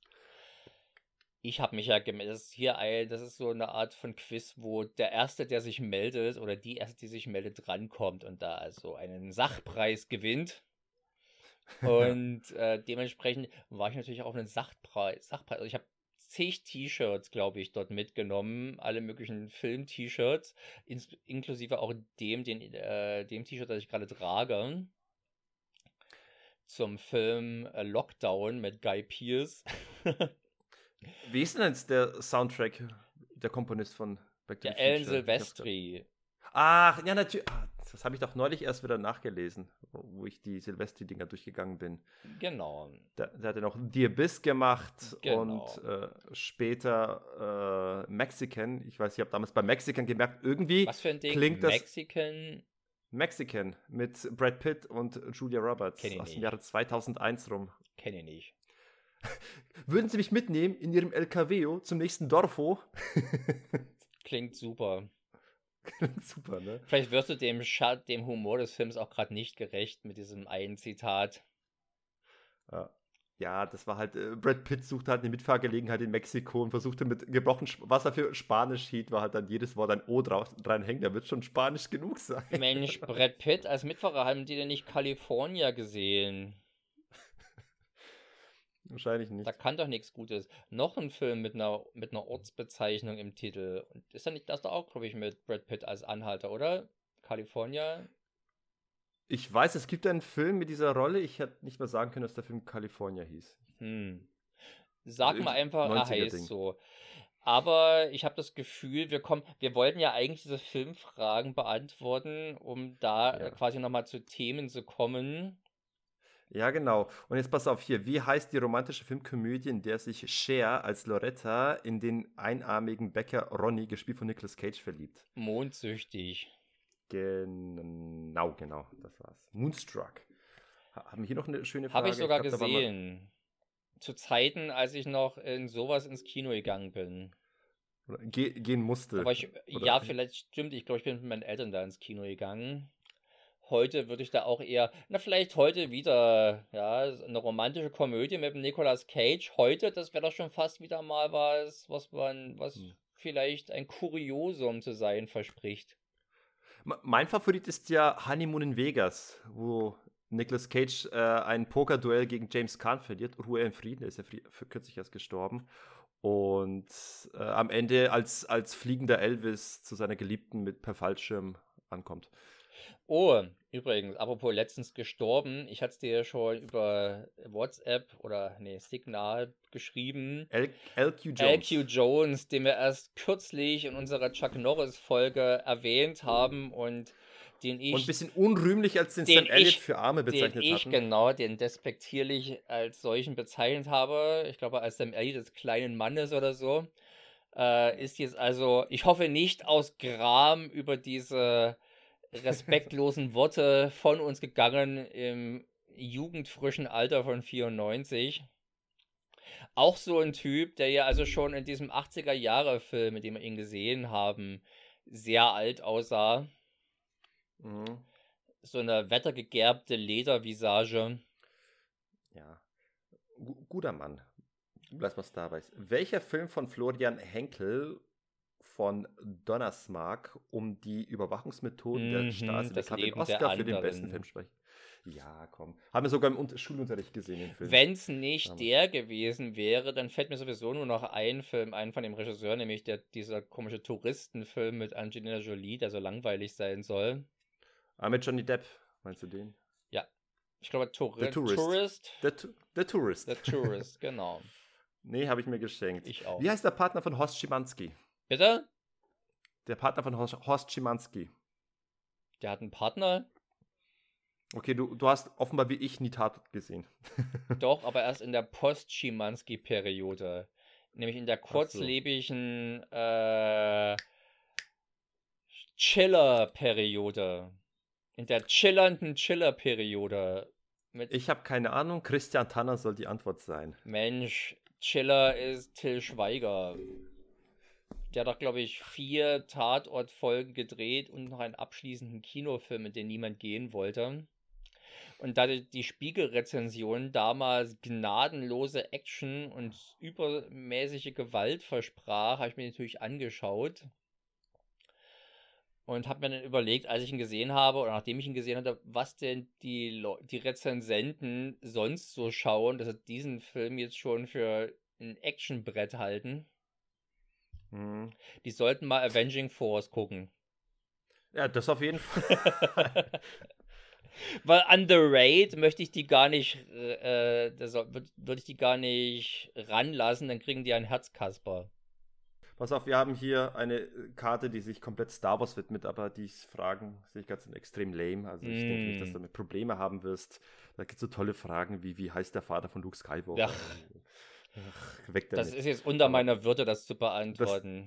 Das genau. Wenn ich, wenn ja, du was wissen wirst, wieder, wie heißt denn, wie heißt denn der Imperator? Nicht mit Nachnamen, sondern mit Vornamen. Palpatine? Das ist sein Nachname. Ach, er heißt doch, der Vorname ist doch Imperator. In seiner Vorimperator-Zeit. Ach, jetzt hab ich, ich habe diese Episode drei auch nur einmal gesehen. Jetzt hab ich grade, das wird dort nie gesagt. Dazu muss man schon in der, in, der, in der Star Wars Wiki nachlesen. Ich glaube, Nein. Sheev. Sheev. Genau, Palpatine. Palpatine. Pass auf, welcher Franzose spielte den dicken Obelix in den Asterix-Filmen? Ich dachte in, A- ich dachte in Star Wars. Nee, nee, nee, in, A- in den Asterix-Filmen. Der einstmals ja eher wegen seiner langen Nase als seines dicken Wanstes bekannte Gerard. Ja, äh, der, der Ehrenrusse und Putin-Versteher Gerard Depardieu.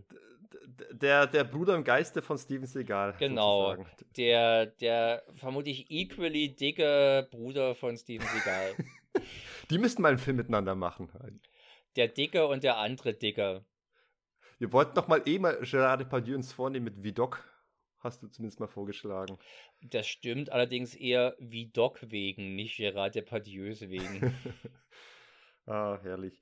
Was haben wir hier noch alles? Welcher Film von Tom Tykwer mit zahlreichen Hollywood-Stars kam zweitausendzwölf in die Kinos und galt bis dahin als der bei weitem teuerste deutsche Film? Das Parfum. Nee, das nee, nee, nee, nee, Cloud Atlas. Und siehe da, er hat tatsächlich recht, Cloud Atlas. Das Parfum ist aus den Nullerjahren. Das ist zweitausendsechs, das weiß ich nicht. Ich wusste aber jetzt gar nicht, dass Cloud Atlas als deutscher Film gilt. Ich habe den tatsächlich nicht, mit Tom Hanks ist er, ne? Mhm, unter anderem, okay. Halle Berry. Ja, der ist, glaube ich, auch in Babelsberg gedreht. Also die Wachowski-Schwestern inzwischen scheinen offenbar auch Deutschland zu mögen, weil auch der, der jüngste und beschissene Matrix ist ja dort großteils gedreht worden. Okay, dann haben wir hier Sherlock Holmes-Fragen, sind aber nicht gezielt Filmfragen. Ja, buh. Äh, buh. Kein Sherlock Holmes-Fan? Ach, ich mag ihn, aber kein Fan. So, dann haben wir hier eine Asterix-Karte. Okay. Welchen Gallier plagt die Sorge, ihm könne der Himmel auf den Kopf fallen? Mm, ist das nicht Majestix? Es ist Majestix. Du hast vollkommen recht. Mm. Was, äh, was stinkt, verleihen nichts zufolge nicht? Seine Fische? Falsch, sein Fisch. Steht da. Okay. Ich verbuch's Wer, trotzdem als Gewinn. Wer entschied, Obelix Hund, der damals im Heft Tour de France auftachte, sollte fortan Idefix heißen?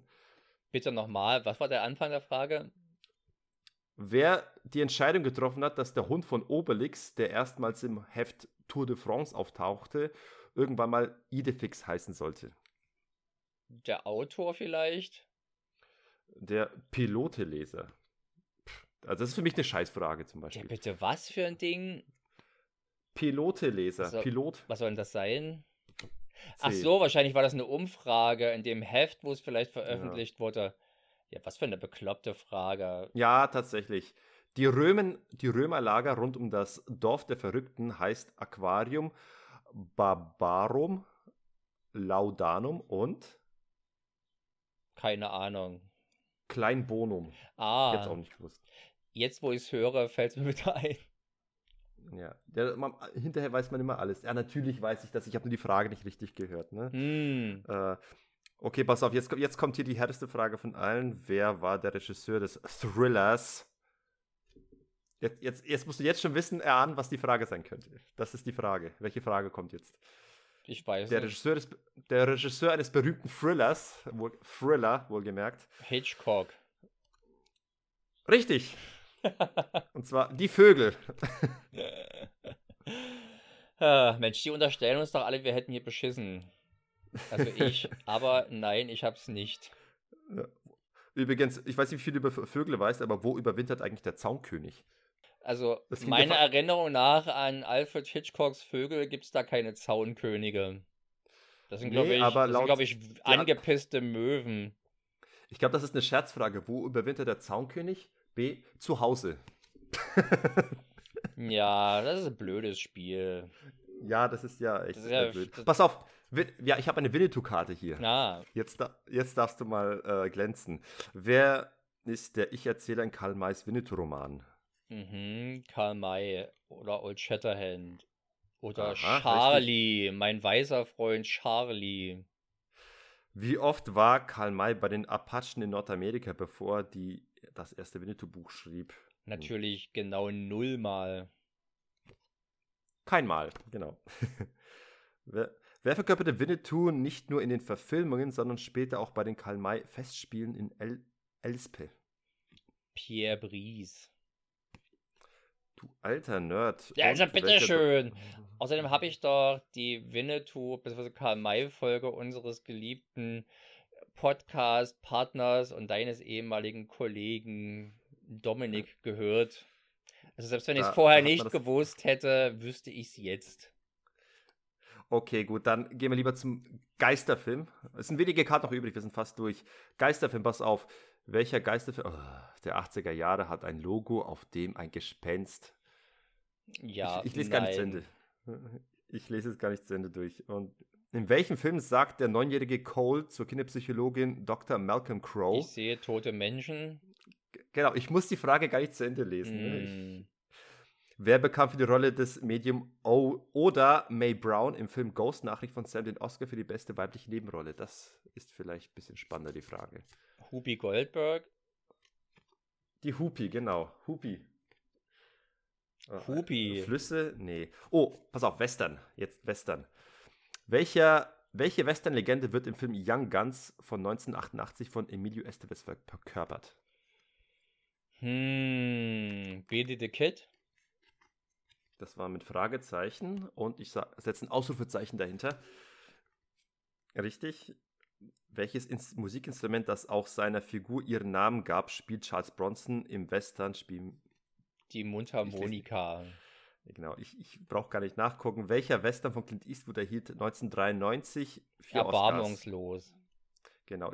Die Folge geht noch, äh, die Frage geht noch irgendwie drei Zeilen lang, aber das hat eigentlich schon gereicht. Ich finde, wer es in der ersten Zeile nicht schon mitgekriegt hat, wird es bestimmt auch nach der dritten nicht wissen. Ja, genau. Was kriegst du auch hier? Beste Regie, Nebenrolle, Gene Hackman. Wer spielt Tom Donifon, den Mann, der Liberty Valance erschoss im gleichnamigen Film? Tom? Oh, oh, oh. Jetzt haben wir ihn, oh, endlich haben wir ihn mal. Äh, Tom. Hm. Wer spielt Robert Tom? Redford? Don- ah, da Nein, warte mal, warte mal, warte mal, warte mal, warte mal, warte mal. Das ist aber tatsächlich scheiße. Ist das nicht ein, ist das nicht ein Sam Peckinpah-Film? Ich weiß es nicht. Ich möchte es äh, bezweifeln, weil ich glaube, dass John Wayne niemals in einem Sam Peckinpah-Film nee, mitgespielt hat, oder? Oh, ja, war was John, John Wayne? John Wayne, ja. Ich hätte einfach gleich war, ja, das stimmt natürlich. Ich hätte einfach beim Western, wenn man keine Details weiß, erstmal John Wayne antworten. Oder Ennio Morricone. Dann wird's schon Oder richtig Gary sein. Cooper vielleicht. Nee, wobei. Gary Cooper hat viel weniger Western, glaube ich, gemacht als der John Wayne. Wörter und Namen mit S M am Anfang. So lautet die Kategorie. Für Filme. Ja. Nee, generell, das sind alles mögliche Fragen. Unter anderem ist hier auch die Frage, wie heißt Gollum aus Der Herr der Ringe? Smeargol. Ach, schau mal, ich hätte es nicht mehr gewusst, wie der, wie der hieß. Tanz, ich habe noch zwei Karten übrig. Tanz. Welch an, ja, das ist wieder billig. Ich muss nur sagen Jennifer Grey. Und mm. schon weißt du. Warte mal, wieso ist hm? Nee, wir sind weg von S M. Ach so, weg von Ka- S M. Wir sind in der Kategorie Tanz jetzt. Was für Sprünge. Okay, Dirty Dancing. Okay, und jetzt haben wir nur noch eine reine Filmzitate-Karte. In welchem Film sagt Robert Duvall, und ich wette, du weißt schon, welches Zitat jetzt kommt? Nö. Nö. Es ist ein Francis Ford Coppola-Film. Mm, der Pate... Uh, ich merke, ah, nein, nein, nein, nein, nein, nein, nein, warte mal, das Zitat wird vermutlich sein, ich liebe den Geruch von Napalm am Morgen. Genau. Okay. Apocalypse. Also, Robert Duvall hat jetzt auch zu viele Filme gedreht, als das jetzt sofort. Und ich habe ihn tatsächlich auch nicht jetzt primär mit Apocalypse Now in Erinnerung ge- äh, in Verbindung gebracht. Ich habe mir tatsächlich, ich muss als allererstes immer denken an, an äh, wie heißt der mit Michael Douglas, äh, Falling Down, das ist für mich irgendwie der erste Film, den ich mit ihm gesehen habe. Neulich erst habe ich mal nachgeholt, äh, Mockingbird, äh, To Kill a Mockingbird. Da spielt er mit? Duvall, er hat ganz am Ende einen kurzen Auftritt als dieser äh, zurückgebliebene... Ach der, genau, der, der gegen auch. den er verhandelt wird. Nee, nee, nee, nicht gegen den verhandelt oder wird. Ein Zeuge so. Oder was?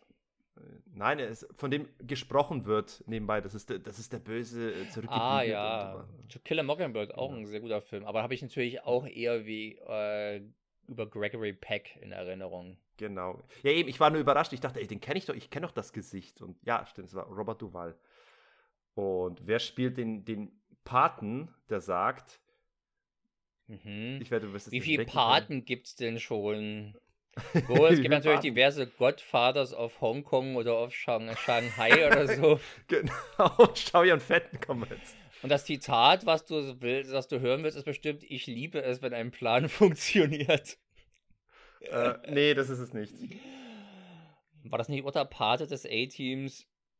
Nein, du meinst bestimmt, ich mache ein Angebot, das sie nicht ablehnen dürfen. Genau, richtig, das ist die Frage. Mhm. Mehr müssen wir nicht dazu sagen. Und wer möchte nach Hause telefonieren? Hm. Erfahren wir denn je seinen richtigen Namen? Der besteht, der besteht bestimmt bloß aus Konsonanten und Schnalzlauten. E Ts richtiger Name. Ja, bestimmt. Und die letzte Frage, wer sagt den Satz, Mama hat immer gesagt, Ugh. Komma. Ja, Forrest Gump. Ja, es ist ja, das eine ist... Beleidigung, diese Fragen. Ja, wie gesagt, so weit würde ich nicht gehen. Es ist halt einfach ein Quiz, das sich an den Mainstream, an, an normale Menschen, die jetzt keine besondere Affinität zum Film äh, haben, dass die da auch beantworten können. Was man eben aus einem Allgemeinwissen heraus beantworten kann. Und ja, da ist es, denke ich mal, schon wieder eine Sache. Ja, ja, also es, es gibt, denke ich mal, auch Star Wars Fragen, die ich nicht beantworten könnte. Also es gibt immer Leute, die sich noch tiefer rein äh, vertiefen. Je spezialisierter die sind, desto häufiger ist es der Fall. Hier ist ja, soll ja jeder mitgenommen werden, dementsprechend mhm. easy peasy sind eben auch die ja, Fragen. Ja, es ging auch nicht darum, dein Filmwissen zu testen, sondern... Ich dachte schon, das ist jetzt so das, ich dachte schon, das ist das, das, das nachgeholte Bewerbungsgespräch. Das... Für, genau, die, für die ruhmreiche Rolle als dein Kompadre. Ja, genau. Und äh, du hast bestanden. Gerade so noch. Zwar den John Wayne, den ich dir noch übel, dass du den nicht wusstest, ne? Aber das stimmt. Was soll's. Du hast natürlich auch leicht hier, kannst natürlich leicht große Reden schwingen, da du ja die Karten mit der Antwort immer in der Hand hattest. Ja, natürlich. Ich, ich muss natürlich versuchen, so brillant wie möglich hier zu erscheinen, aber ich, ich, ich stehe dann zu meinen Wissenslücken, ich nenne sie ja dann auch. Mm. Und jetzt möchte ich eigentlich fast noch von dir eine Frage gestellt bekommen, die ich beantworten kann, bevor ich mit dieser Schmach hier diesen Podcast beende. Okay, eine Frage, die du beantworten kannst. Dann nehmen wir doch mal einen, durch welchen Horrorfilm hat sich... Missing in Action und Red Scorpion Regisseur Joseph Zito einen Namen gemacht. Oh, ich, ich glaube, der ist mir sogar neulich begegnet, dieser Titel. Ist jetzt was Spezielleres, nicht so eine Wischi-Waschi-Frage. Ja. Eher was für Leute wie dich. Das war jetzt aber nicht Puppet Master, oder? Doch. Nein. Nee, nee, keine Ahnung. Du hättest sogar die Auswahl, was zwei sind, wobei man jetzt beim einen sagen könnte, ob er dafür bekannt ist, aber er hat ihn halt gedreht und es ist ein Horrorfilm. Aber der andere ist bekannter, weil er Teil einer größeren Reihe ist. Einer ja, legendären also Puppet Reihe. Puppet Master ist eine größere Reihe. Ja, eben, ich, mir liegt es ja noch dazu. Puppet Master ist ja nun auch noch, wenn du zumindest Chucky gesagt hättest, aber Puppet Master ist ja nun auch noch... Nee, bei Chucky weiß ich, dass es äh, Tom Holland war, der Fright Night-Regisseur. Ja, aber es gibt da mehrere Chucky-Teile. Also eine davon könnte ja von Joseph Zito inszeniert worden sein. Was? Also re- reden wir von Chucky jetzt? Nein. Ist Chucky? Ich habe es nur als Beispiel genommen, weil Puppet Master ist ja nun wirklich eine B- bis C-Movie-Reihe. Ja. Die ich jetzt nur mit großen, mit Anführungsstrichen, ja, als, als legendär bezeichnen würde. Es ist noch legendärer als Puppet Master. Oh Mann, ja, ich, oh, was, ich, ich komme wahrscheinlich gerade nicht drauf und ich werde mich was gleich ärgern. Was kennen wir denn für große Horrorreihen? Die, die, die Critters kennen wir, aber die gab es schon vorher. Also, du redest auch zeitlich, es kam nach Red Scorpion. Nein. Es kam deutlich vorher, okay. Auch deutlich kann man da nicht reden. Der hat jetzt nicht so eine ewig lange Karriere gehabt, der gute Mann. Okay, ne, aber es kam noch vor Missing in Action, kam das. Ja, Aber da hat danach auch keine Horrorfilme mehr gedreht hat, wäre es eh gehupt wie gesprungen. Joseph Sido, was hat denn der verdammt nochmal noch verbrochen? Ich schließe schon mal jetzt den aus, der es nicht ist, den ich nicht mal, der Horrorfilm, den, aber wenn du den jetzt kennen würdest, dann hätte ich ihn natürlich auch gelten lassen. Das wäre nämlich The Prowler gewesen, alias Die Forke des Todes. Nee. Aus dem Jahre einundachtzig. Nee, das kann ich nicht. Aber der ist ja auch nicht direkt legendär. Sondern, was ist denn jetzt so legendär? Sag's mir. Freitag der dreizehnte. Das letzte Kapitel. Ach, ein Freitag der dreizehnte. Teil. Moment. Das natürlich mitnichten das, das letzte Kapitel gewesen ist, sondern gerade mal Teil vier. Also es ging noch Teil, lang, Teil, lang weiter danach. Teil vier, ja, ja, ja, genau. Also, weil den ersten Regisseur, Teil vom ersten Regisseur hätte ich noch nennen können. Ich glaube, Cunningham hieß er. Sean. Sean S. Cunningham. Den kenne ich vor allem als Regisseur von Deep Star Six. Ah, den wir auch mal im Nachtprogramm besprechen wollen, zusammen mit Leviathan. Das wäre ein schöner... Leviathan, Duet. Genau. Und dann noch einem dritten aus der Zeit. Ja, aber The Abyss ist da eine Klasse drüber, der... der macht mir das stimmt. Und der auch nicht direkt ein Horrorfilm ist. Aber es gibt ja zum Eben. Beispiel noch äh, Lords of the Deep, glaube ich, oder so ähnlich. Also es gibt auch noch einen Roger Corman-Beitrag zu diesem schönen... Und den famosen Sirene eins. Der famose Sirene eins. Wir probieren es noch ein drittes Mal mit einer Frage und wenn ich das nicht hinbekomme, dann gehe ich halt heute weinend ins Bett. Mhm. Mensch, anders als du habe ich ja keine Fragen vorbereitet. Ich muss sie jetzt also alle direkt aus Sie die aus der Nase ziehen. Aus dem genau. Arsch, aus dem Arsch leiern. Okay. Wir machen Klassiker nochmal, ich glaube auch einer, den du selber in hohen Ehren hältst. Wer ist der Regisseur von Casablanca? Ah, also in hohen Ehren wird es von Dominik gehalten, ja. Dann kannst du deinen Publikumsjoker benutzen und immer eben anrufen. Genau, ähm, nee, aber Michael Curtiz hieß er, glaube ich. Ja, Curtiz, glaube ich, eher. Curtiz? Aber es ist eh ein Kunstname, glaube ich, es war ein Ungar. Ungut.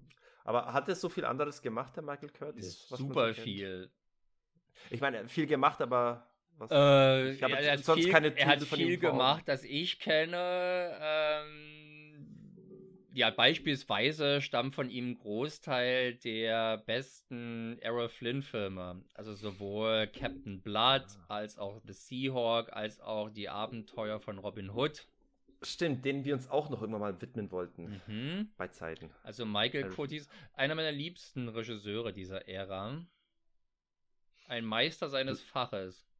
Wir können gerne äh, dort was vorbereiten. Klassik Hollywood-Kino, äh, wir kommen. Genau, können wir als Ableger machen, wenn wir einfach merken, hier haben wir alles geschafft, was im Podcast-Bereich zu schaffen ist, dann... Dann machen wir, öffnen wir den Sonntagnachmittag-Programm-Podcast äh, äh, und... Genau, Daddys dann... Heimkino. Daddys Heimkino. Oder toller Film, Martins Filmwelt. Aber, Sergej, Kudos, dass du das gewusst hast. Ja, also insbesondere, da du jetzt, sagen, insbesondere da du jetzt sagst, dass es jetzt nicht, dass du den Film nicht so in hohen Ehren hältst. Natürlich wird das Kudos wieder zurückgenommen, weil du Casablancas nicht so in hohen Ehren hältst. Nee, weil es, es war der Dominik, der immer den Film gerne als seinen Lieblingsfilm betitelt hat. Ich, so. ich finde ihn gut, aber es ist nicht, ich bin nicht so ein Fan, der immer wieder auf diesen Film zurückkommt. Dafür habe ich ihn jetzt nicht irgendwie so über die Jahre hinweg. Es war der Ballermann sechs seiner Epoche. Schlimm. Nee, aber generell, ich bin, ich, ich behaupte von mir, recht fit zu sein, was Regisseurnamen und Erscheinungsjahr angeht, sofern ich den Film kenne. Ah ja. Dann, dann kann ich in den meisten Fällen auch Regisseur und Erscheinungsjahr nennen, behaupte mhm. ich mal von mir. Das kannst du gerne mich nochmal testen, hier mal frisch. Okay, dann auch was Einfaches. Von welchem Regisseur stammte in welchem Jahr vom Winde verweht? Oh, vom Winde verweht ist ein Spät fünfziger und also ich muss mich natürlich auf eine Zahl festlegen. Mhm. Natürlich, äh, ich, ich, da muss ich jetzt wirklich le- leider raten.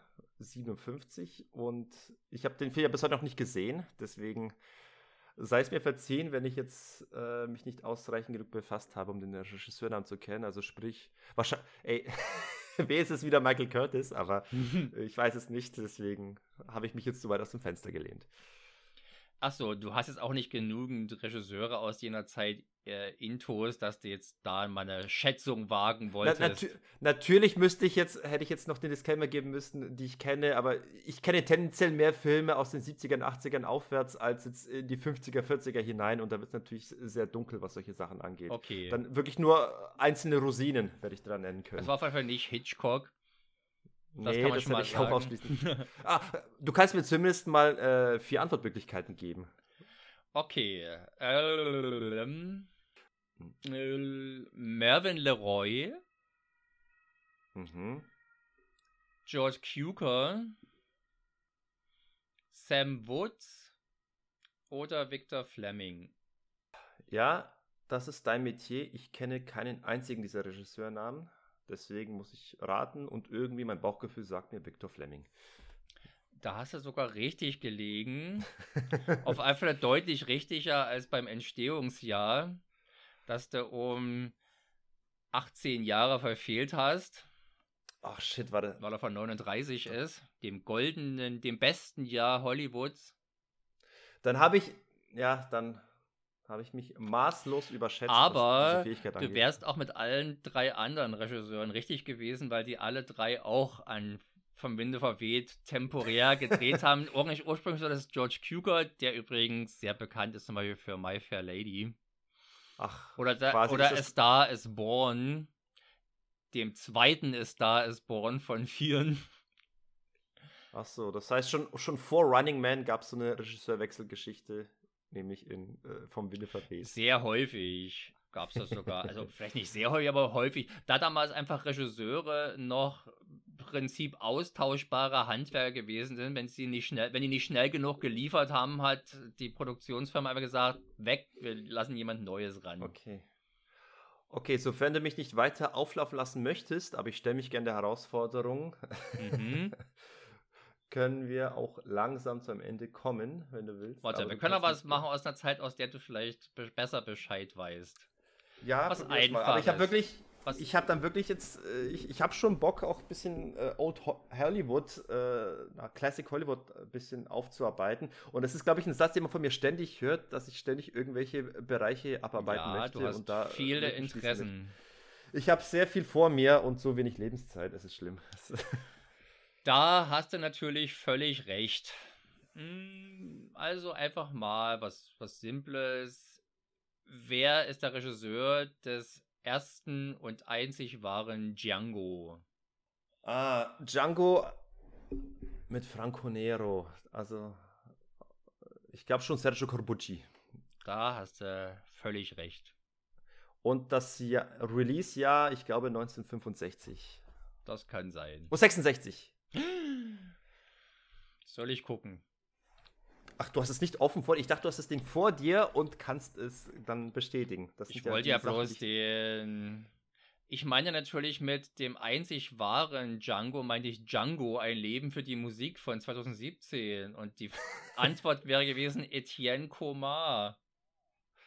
Interessanterweise ah, das ist, glaube ich, ein Film über Django Reinhardt, diesen Gitarrero, und nach dem wurde, glaube ich, auch der Django von sechsundsechzig benannt. Also der hat diesen Namen inspiriert. Okay, aber Corbucci und sechsundsechzig stimmt, ne? Okay. Yes, da hast du völlig recht.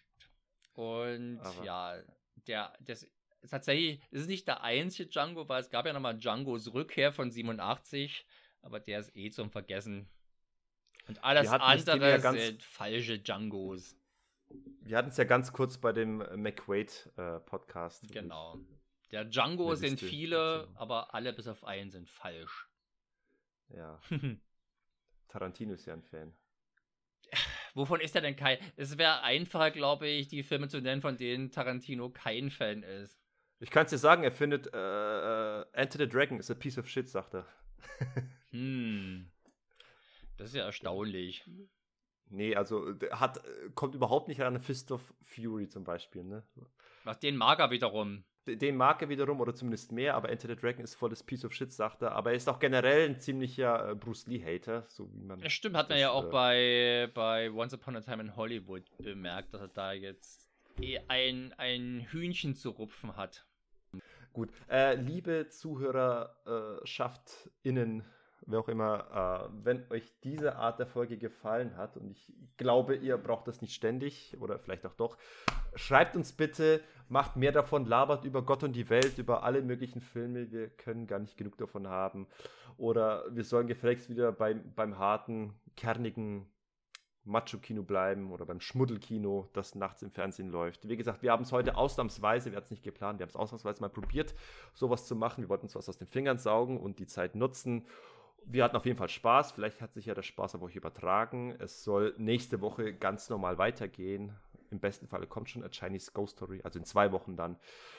Und äh, ja, lasst Likes da, lasst Kommentare da, schreibt und bewertet und hört und klickt. Und hast du noch was zu sagen, Martin?